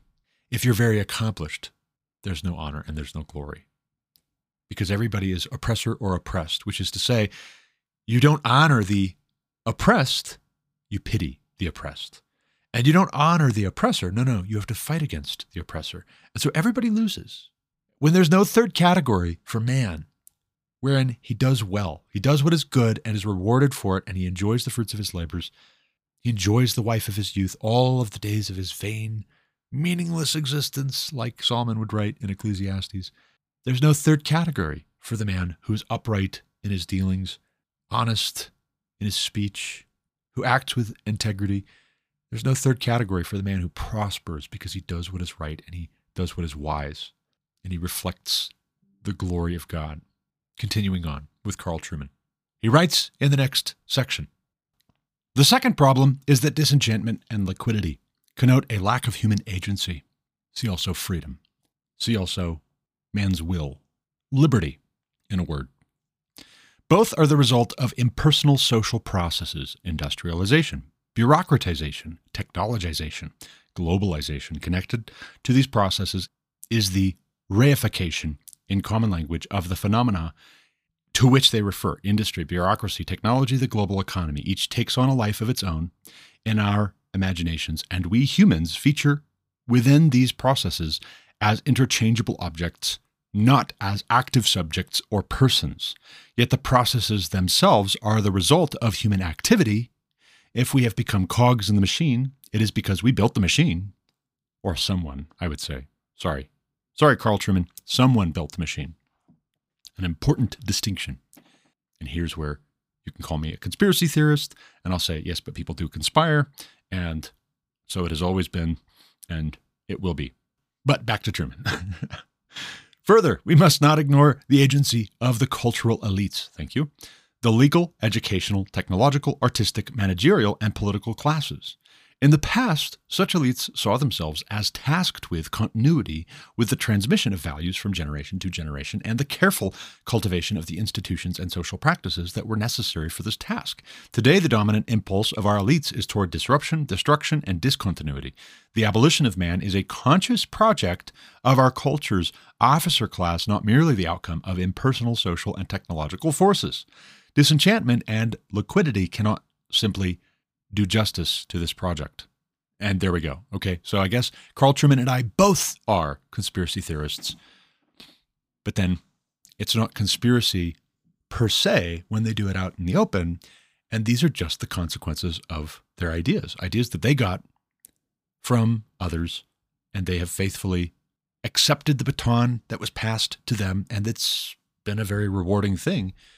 The ones who get the reward are the ones who will be most dutiful in maintaining the machine, after all, because the machine is credited with this material prosperity, this power, this connectedness, all of the impersonal benefits which are accrued. Disproportionately, those are ascribed to the people who are pushing this idea of modernity, which brings with it disenchantment and liquidity and, yes, the desecration of man. The third problem, Trueman says, is that neither disenchantment nor liquidity takes account of the theological significance of the transformations that modernity has wrought upon the understanding of what it means to be human. One need not be a Christian or even a theist to grasp that these transformations have theological significance. Both Marx and Nietzsche connect their understandings of the modern world to desecration. In the same passage that pronounces that all that is solid melts into air, the Communist Manifesto declares that all that is holy is profaned. And Nietzsche's madman makes very clear that God has not simply ceased to exist in the moral imagination, but is dead. More than that, we have killed him. This slaying of God is surely the ultimate act of active desecration. Both Nietzsche and Marx view this desecration as good. For Marx, religion is an opiate that prevents the proletariat from feeling the full pain caused by capitalism. Criticism of religion is therefore central to the revolutionary project. Desecration is a precondition for the coming of the communist utopia, which is no place, by the way. For Nietzsche, the death of God, though placing a terrifying responsibility on the shoulders of human beings, is a necessary precondition for man's self-transcendence. The only question is whether we are up to the task. Are you a Superman or are you a regular, boring, traditional man? It is true that in modernity, desecration is not always the result of intentional agency. Mechanized warfare intensified modern problems surrounding theodicy and inflicted serious damage on traditional religion. Wilfred Owen's great poem, Anthem for Doomed Youth, transposes the language of Christian liturgy to the slaughter of the Great War's trenches. The faith is desecrated, but not by the actions of any particular individual, rather by the chaos of a war supercharged by the power of industry. The fruit of a coincidental confluence of numerous aspects of modernity. Desecration, however, is more often an intentional act. I noted earlier the impulse of modern elites toward disruption and discontinuity. Nowhere is this more obvious than in their preoccupation with desecration. From Algernon Charles Swinburne to Francis Bacon and beyond, the conscious profaning of the holy has been a constant theme. Take, for example, the opening lines of James Joyce's Ulysses. Stately plump Buck Mulligan came from the stairhead, bearing a bowl of lather on which a mirror and a razor lay crossed. A yellow dressing gown, ungirdled, was sustained gently behind him by the mild morning air. He held the bowl aloft and intoned, In Troibo ad altare Dei. So begins the greatest masterpiece of modernism, with the first line of the Mass, intoned by a man about to shave, with his genitals flapping in the breeze for all to see. Though Joyce's conscious intention is presumably not to abolish man by instantiating Homeric epic in the everyday life of modern Dublin, he ennobles man no less than he ironizes him. Ulysses opens with a moment of desecration that has implications for anthropology. To mock religion is, in effect, to mock the understanding of God and humanity that religion represents. Much could be said about the anti-religious tendency of much of high modernism. What is important to note, however, is that intentional desecration has migrated to the popular culture of our own time. as the sophisticated Joyce in the 1920s mocked the Latin Mass, so the talented Billy Joel reminded us in the 1970s that Catholic girls wait far too long to lose their virginity, and now the buffoonish Lil Nas X performs songs as blasphemous as they are banal. Desecration is today mainstream, the preoccupation of even the lowest forms of cultural pond life.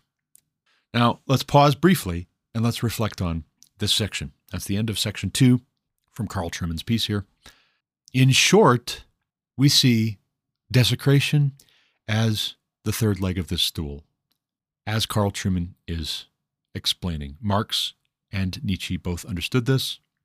Not enough attention is given to it, perhaps because this is what is felt most inappropriate. To take seriously the act of desecration would be to say that it was not so good to desecrate. If you joke about it, if you laugh about it, if you don't even pay it any attention, you're participating in the desecration. But if you say, hey, this is a serious problem, like Carl Trueman is highlighting, this is a thing and it's a problem and it's bad and it's been very damaging to us. It's dehumanized us. It's allowed us to be dehumanized in one another's eyes and in the eyes of the managerial class in these various spheres as they say, oh, well, it's just the process, right? It's not personal. It's just business. Or, well, that is what it is, right? Elections have consequences. Or it could have been so much worse if we hadn't done this thing. Could it have? Would it have been? Are you sure? Sure about that? You're not listening anymore, are you? It makes it too easy to say whatever collateral damage is just the cost of progress. The death of one man is a tragedy. The death of a million is a statistic. And when we can make these into statistics instead of tragedies, if we can say the desecration piece is no big deal, that's just the cost of doing business. It's not personal. It's just business. One, those of us who have lost our agency maybe don't feel it so poignantly. We don't want to feel the tragic nature. We don't want to feel that loss. We want to numb that pain, even if it means denying reality, escaping reality into ever more clever fantasies, constructed worlds, utopias, because they're really no place. They're nowhere. And oh, by the way, if you end up in nowhere, isn't that also the abolition of man? Where do you live? Nowhere. Well, that seems as though it's annihilation. It's not just the abolition of man, it's the annihilation of man. To say that the ideal is for everybody to go to utopia, that sounds like hell. In fact, it is hell because you're not here right now and you're not investing yourself in your own affairs. You're not aspiring to live a quiet life, minding your own affairs, working with your hands just as you were shown so you can walk uprightly, have a good reputation with outsiders, and be dependent on no one. No, no, no. You are leaned on, you are pressured to take part in the desecration actively and passively. The desecration of man, you are either going to join in on as a test of your loyalty, as a test of your commitment, as a test of having a good sense of humor, right? Oh, this guy, he doesn't have a good sense of humor. Why doesn't he find this funny that we're destroying this person or these people? We're tearing them down. Why doesn't he find it funny that we're mocking what is good and true and beautiful? Maybe we should destroy him too. And so it goes. In the next section, Carl Trueman writes, though further evidence that desecration has gone mainstream may be sought in many areas, I will focus on sex and death. Both have traditionally been matters of deep religious significance. Sex is the mysterious origin of life, death the mysterious end of life. It is hardly surprising, therefore, that a large part of the laws of the Pentateuch is preoccupied with the implications of sex and death for ritual purity. The law specifies in detail how one who is unclean because of sex or sex-related phenomena or through contact with a dead body may return to the community by means of sacrifices and washings. Islam, too, sees sex and death as raising matters of ritual purity. Christianity sees the Pentateuch as transformed through Christ, but the Pentateuch still provides the context for New Testament drama. In Mark 5, Jesus exercises the demoniac who lives in the cemetery, heals the woman with the flow of blood, and raises Jairus' daughter from the dead. In each case, the miracle is one of cleanness, overcoming uncleanness connected to sex or death.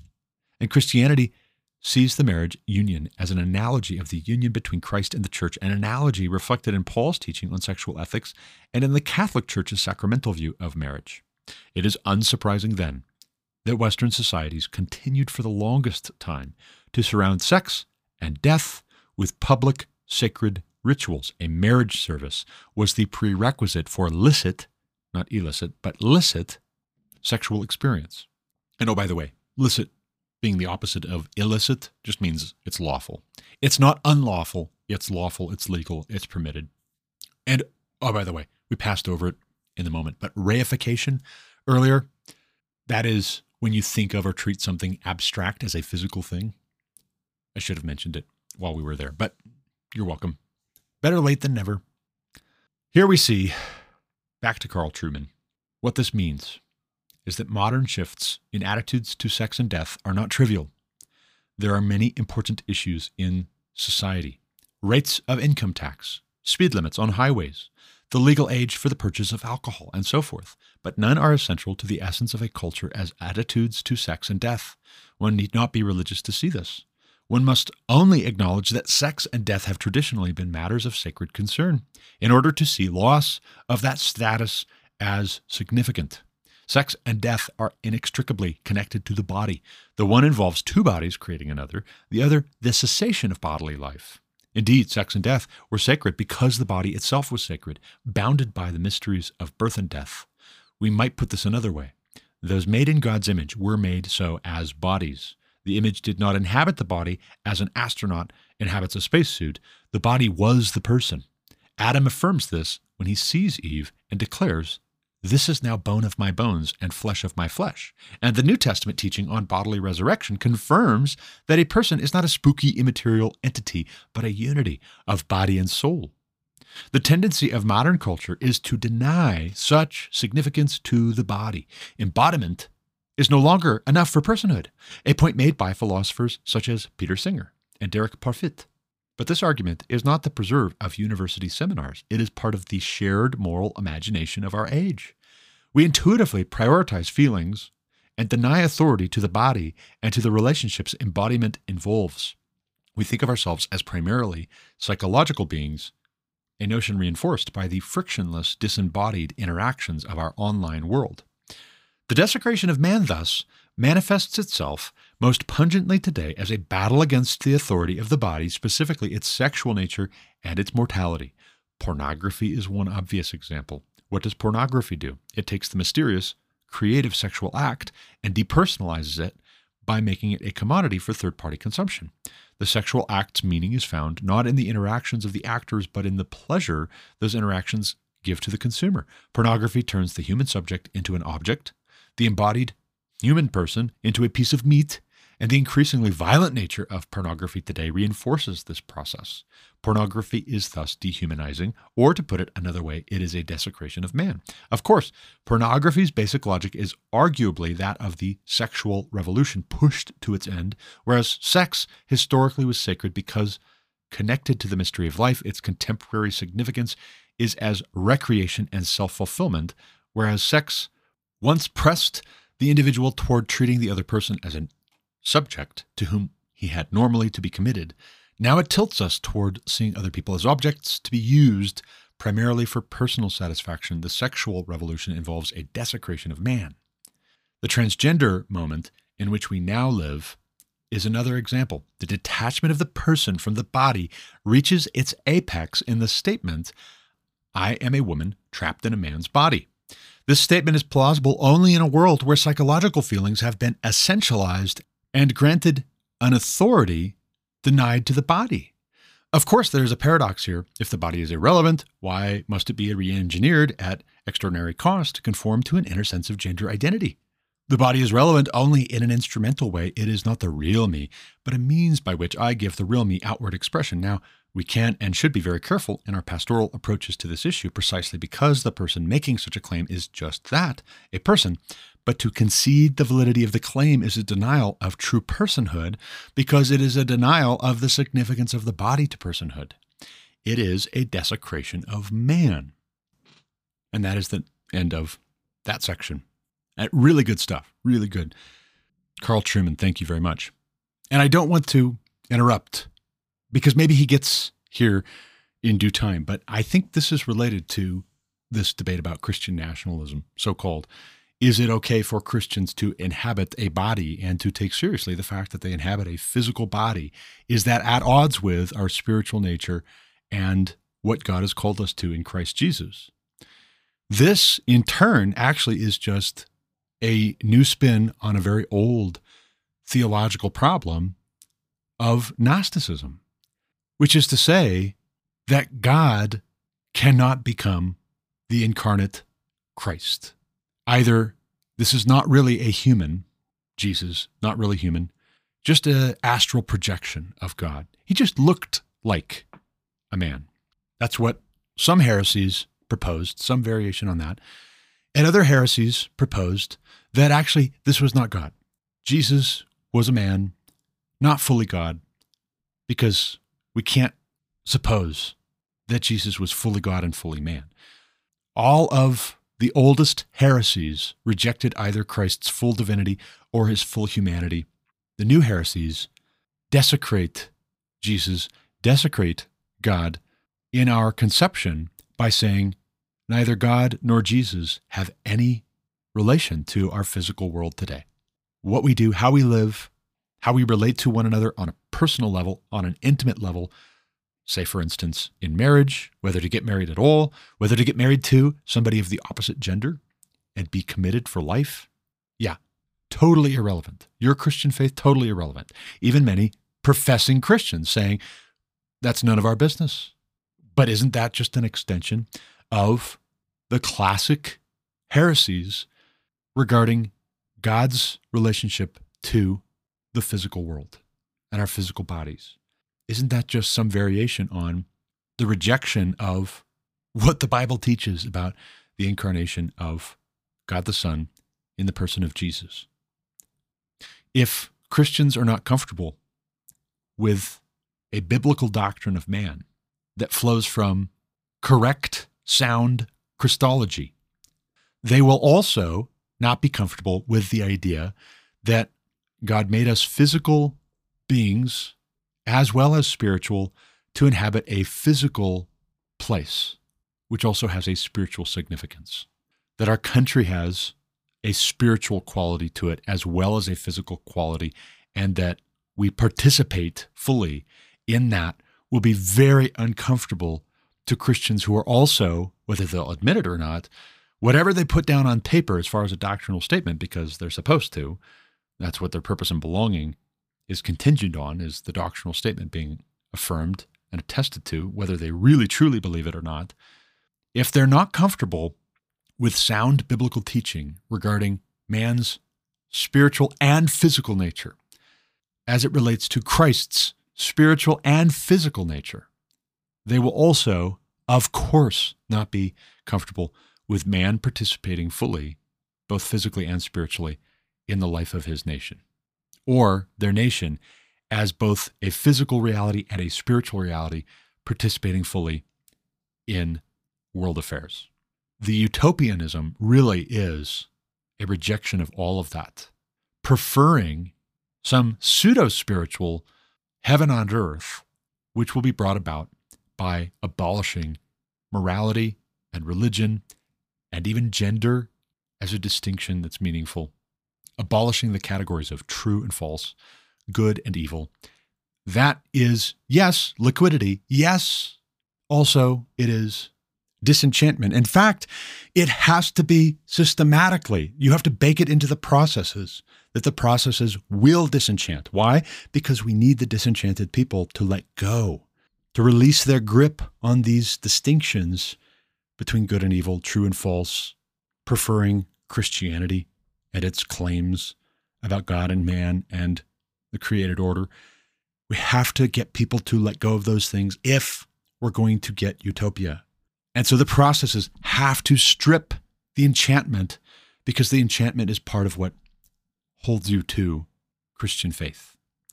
But then also, at the same time, liquidity is a part of the process, because while we are deconstructing all of these things, which supposedly are standing between us and utopia, Everything is up for grabs. Everything needs to be broken down.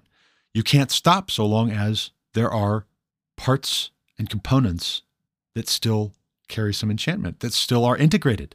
And who then becomes the enemy of this new regime? Those who are reintegrating, reconstructing, those who build, those who reenchant become subjects of ridicule because you're going the wrong way, according to the progressives, according to the moderns, according to those who are trying so damned hard to abolish man, to annihilate man. The transgender movement is then not a bug, but a feature of the push to disenchant and to make liquid everything else. It becomes a loyalty test, and it has been used for exactly that purpose, to drive out of the public square, to drive from positions of authority and credibility and wealth and property and community. Anybody who's not reading from the New Prayer Book. This is the equivalent of the Acts of Conformity in merry old England. This is the New Prayer Book, the Book of Common Prayer. This is the new liturgy. You will read from this. Otherwise, you will be defrocked. You will lose your professorship. You will actually even be driven out of town, and you'll have to live so many miles from the nearest village or city. And we'll mock you from over here, but you get no talk back. And all this being done online, in a lot of people's minds, somehow either inoculates it, it's not that big of a deal, it's just online, or it spiritualizes it because they say, well, this is the truest expression of the will of the people, the vox populi. Again, as Carl Trueman said much earlier in this piece at First Things, it's the managerial class in these various spheres which insists on the new orthodoxy, which is making this either actually or, at least in our perception, the will of the people. And they have so many tools at their disposal to engineer choice, to make it seem as though this is inevitable, but this is not a new thing. There is no new thing under the sun. It's not a new thing. It's the same thing that was tried, for instance, as I'm saying, in England. And who were the nonconformists? They were the ministers and the lay people who said, absolutely not. We're not going to read from this new Book of Common Prayer. In many cases, early on, when the Acts of Conformity were passed in the first place, there weren't enough copies of the new Book of Common Prayer to go around, even if you wanted one. And so it was a variation also on something much more contemporary. You have to pass the bill to find out what's in it. We won't know whether the Book of Common Prayer is good or not until after you've committed to only reading from it, because we're claiming absolute total authority over your whole person. And we look with contempt on your private judgments, your private conscience, even if there's a whole lot of you, especially if there's a whole lot of you who agree. If it's not just your private conscience and you're a nonconformist, you could be hauled before a magistrate. You could be stripped of lands, titles, property, wealth. If you still won't bend the knee, you could be thrown in prison and even executed. Why? Because at a certain point, if we can't completely isolate you and it starts to pick up some momentum that other people are joining with you in being nonconformists, now, because of what has been pushed into the middle of the table in the way of chips, like this was a poker hand, at a certain point, by the nature of the arguments that have been put forward for why you must comply, you must conform, if a significant opposition to conformity is able to coalesce and take shape, it becomes a threat to the state. It becomes a threat to all order politically, economically, and religiously in this realm.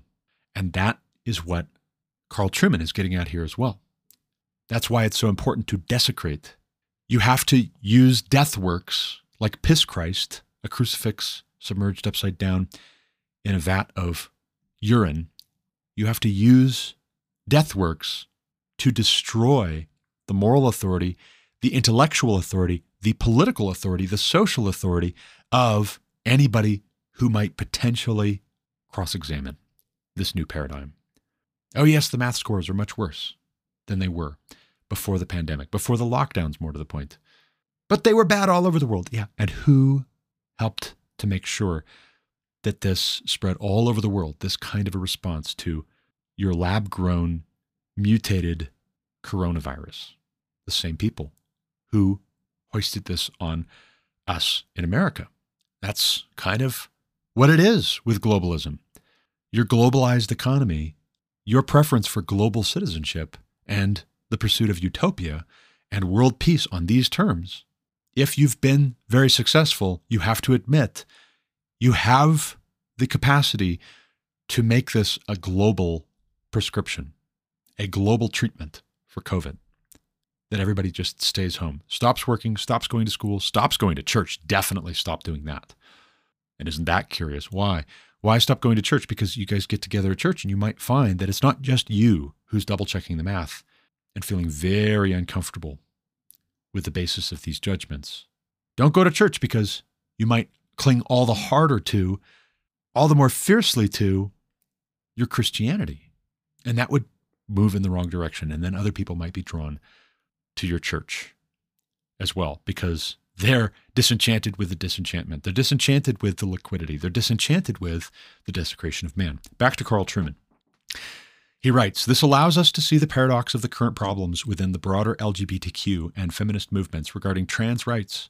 Traditional lesbian, gay, and bisexual thinking assumes the importance of the embodied sex binary, in that an attraction to one's own sex presupposes the stability of that sex as a category. Hence the growing opposition of some lesbians and gay men to transgenderism. But there is a problem here. These groups also, in practice, paradoxically deny the significance of the embodied sex binary, the idea that males and females exist in intrinsic sexual complementarity and that the one is made for the other. This denial effectively downgrades the importance of embodiment for personhood, for if properly ordered, sexual union involves the giving of oneself to another, then the sexual constitution of the body is a central part of both persons. But if the sexed nature of the body is irrelevant to the most intimate of human personal interactions, then who am I is detached from my body in a most fundamental way. I become something that inhabits my body and uses it as an instrument, not something that I am. In sum, one cannot desecrate the body and retain a stable notion of personhood any more than Nietzsche thinks one can kill God and keep the earth hitched to the sun. If sex is no longer sacred, then practices relating to death have followed a similar path. Once it was a sacred mystery, now we mobilize social and technological forces to deny it. Violence and death, once too sacred to be depicted on stage in Greek tragedy, have become the trivial or pornographic fare of movies and video games. The Roman Colosseum made death a matter of entertainment. Today, movies and video games bring pornographic violence into the living rooms, indeed the palms of everyone with a television, a game console, or a smartphone. Real death is a purely medical affair, with the dying placed in hospitals and hospices. The battle against the body is significant here too. For what is the final authority that the body possesses? Not to dictate our sex as male or female, but to dictate that we are mortal. In light of this, euthanasia looks like one last, and arguably futile, attempt to seize control of who we are. The attempt to domesticate mortality continues after death. Churches are no longer typically built with graveyards, with the result that worship is today not experienced in the vicinity of dead loved ones. Funerals are becoming celebrations of life. Every year, cremations rise in popularity in America. There may well be practical reasons for this, cost, lack of space, but it still serves to incinerate any lasting visible reminder from among the living of the dead as the dead. True, some have urns with the ashes of loved ones, but the jar on the mantle at home is different from, dare one say less sacred than, a burial ground next to a place of worship. It is hard to maintain quiet reverence when the television is blaring and the kettle is boiling. The same can be said of transhumanism, of which transgenderism is a philosophical subset. The body in its mortality is the final barrier to self-creation. To identify as a man when you are a woman is to defy the body's authority. But you can persuade yourself with the aid of hormones, surgery, and the affirmation of the world around you. You can also defy the body's authority by identifying as immortal. But you will surely retain a suspicion that someday your body will assert its authority and contradict you. Hence, the transhumanist push to defeat human limitations, specifically that of the limited span of our mortal lives. This brings me to a further advantage of desecration as an explanatory scheme. For much of modernity, it helps explain the intentionality and the exhilaration involved in the destruction of the old anthropology of human exceptionalism and limitation as grounded in the image of God. Desecration is an assertion of power, reinforcing the greatest myth our culture likes to believe, that we are the godlike masters of this universe. Again, the ideas of disenchantment and liquidity cannot account for why, for example, some abortion activists regard abortion not as a necessary evil, but as something of which to be proud and to boast. Nor can they account for the male trans activist who recently bragged about wanting a uterus transplant just so that he could become pregnant and have an abortion. There is an intentional, ecstatic, irrational delight in the demolition of old moral norms, traditional categories, and bodily realities that goes beyond the impact of impersonal social phenomena. If we add desecration as a category, however, such things become more comprehensible, as both Augustine and Freud understood. Transgression is pleasurable, and the greater the transgression, the greater the pleasure. Well, there can be no greater transgression than the act against the sacred. In killing God, we grant ourselves the privilege of becoming gods ourselves. There is surely no greater exhilaration than in being God, and there is no more dramatic way of being God than in waging a holy war against the God-given nature of embodied human personhood. Now, we'll just stop right there.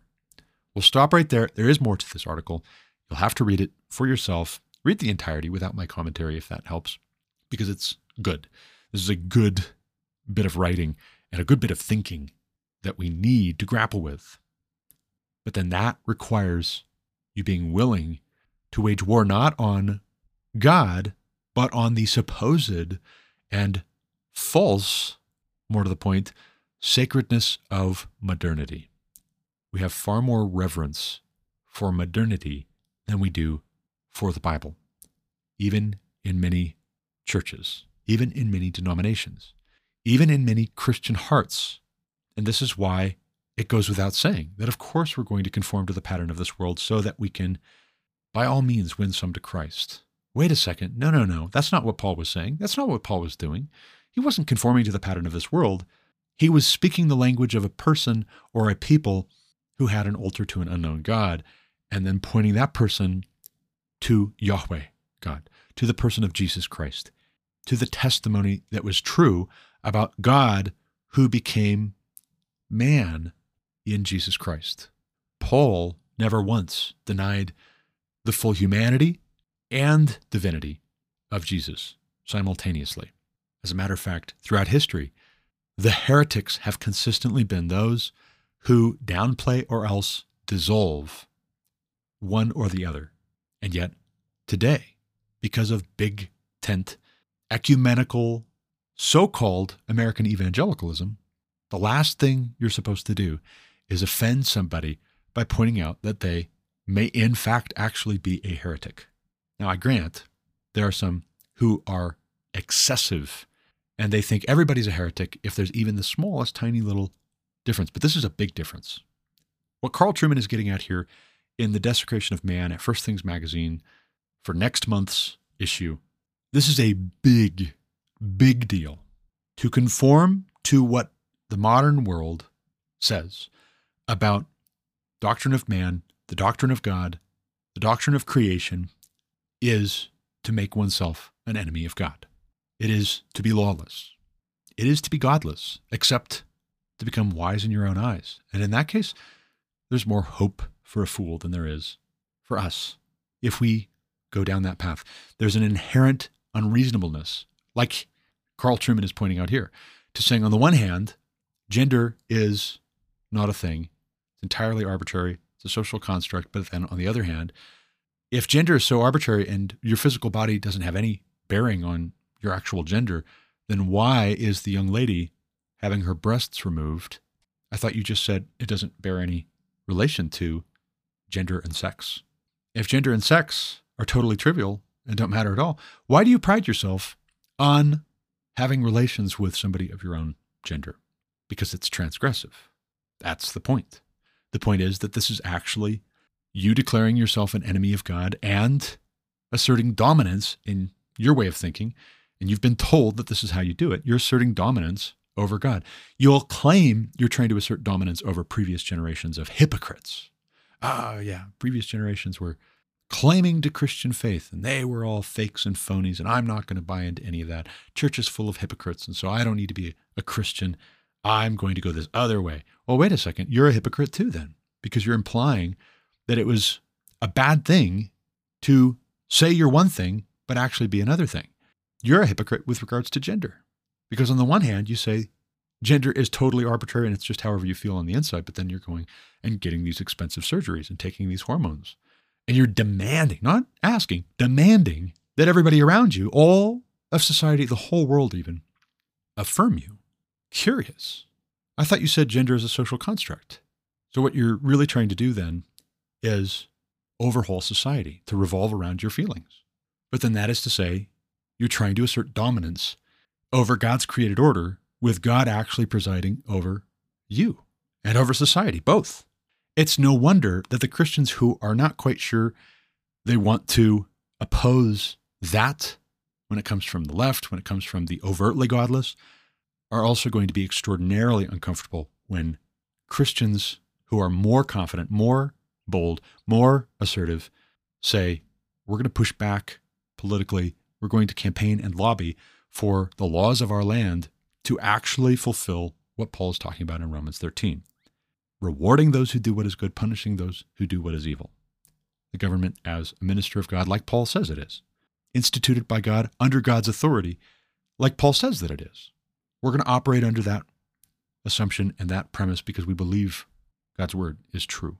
We believe this is good. The Christians who haven't, professing Christians anyways, the ones who say they're Christians, but at the same time, they're saying, well, let's go ahead and just affirm somebody's gender identity, whatever it is. Let's normalize and legalize the molestation of children or the abortion of children. That is to say, the murder of children. Let's normalize all of that. If that's what the godless want, it would be unloving for me to push back on them. Actually, maybe what it is your reasons for finding purpose and belonging in a church in the first place had more to do with that church being modern, because you came into a space where the modern would be flattered and affirmed and not corrected and not transformed by the renewing of our minds in Christ Jesus. You came into a space that calls itself a church, but really it's just a church of Satan. It's a synagogue of Satan. And you said, man, I feel so comfortable here. I'm a Christian. A real Christian would affirm this. But actually, really, it's just you regarding as sacred the pattern of this world, not as God says it should be, or as God explains it, or as God promises he's going to reckon with it. No. You regard as sacred what the people who are very good at reading from the teleprompter tell you. You regard as sacred what the people who control whether you're going to get a raise next year or get a promotion the next time an opening opens up above you in the food chain, the chain of command, I mean. You regard as sacred their opinion of you. You regard as sacred what your neighbors and your friends and the parents of your kids' friends think of you. But in that case, maybe your God is not Yahweh God. Maybe your God is your stomach. Maybe you are a lover of self instead of a lover of what is good and what is true, what is beautiful.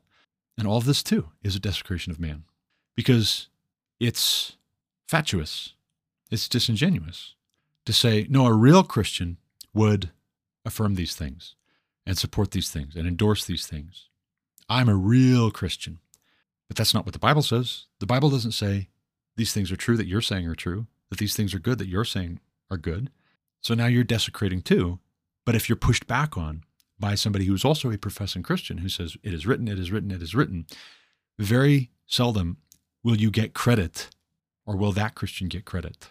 The broader unbelieving world points to all of that. And they say, see, they don't agree. They don't agree. And so therefore there must be no truth. We'll carry on. Yeah, you guys go over there, argue. We're never coming to church. And now the person who was in the right will be told, they need to be the bigger man because we're damaging our testimony. We're not going to be able to do evangelism well. We're not going to have good fellowship with each other. See, you're sacrificing unity. And this is probably just your foolish pride. Never mind that pride here as a category of human vice and sinfulness is having a love for the truth inserted into it in a very convenient way for supporting the modern paradigm. Oh, what's that? What's that, you say? All claims to truth are just the will to power? I don't think that was the Apostle Paul. That was actually Michel Foucault. Double check your references. Maybe read more scripture and get less of your cues from movies and TV shows and the popular music and the public schools or the public officials who are catechizing you, and they have been your whole life. Maybe test what they say against scripture instead of the other way around, where they get to teach you what scripture means when they quote out of turn, not rightly handling the word of truth, scripture like Satan does, to insist on an ungodly course of action, a wicked, debased, lawless prescription, and even mandate. But all that said, again, thank you to Carl Trueman for writing and publishing this piece at First Things. Thank you to First Things Magazine for publishing this piece. Thank you to J.P. Chavez for sending me this piece. Thank you to you all for listening. That's all the time I've got for this episode. I really do have to run. As always, thank you for listening. Until next time, God bless. You've been listening to The Garrett Ashley Mullet Show on Anchor FM. For more content like what you just heard, subscribe to this podcast on Apple Podcasts, Google Podcasts, or Spotify. Also check out thegarrettashleymulletshow.com to subscribe to email alerts when new episodes are published. As always, you can reach me with any comments, questions, complaints, objections, or insights at garrettashleymullet@protonmail.com.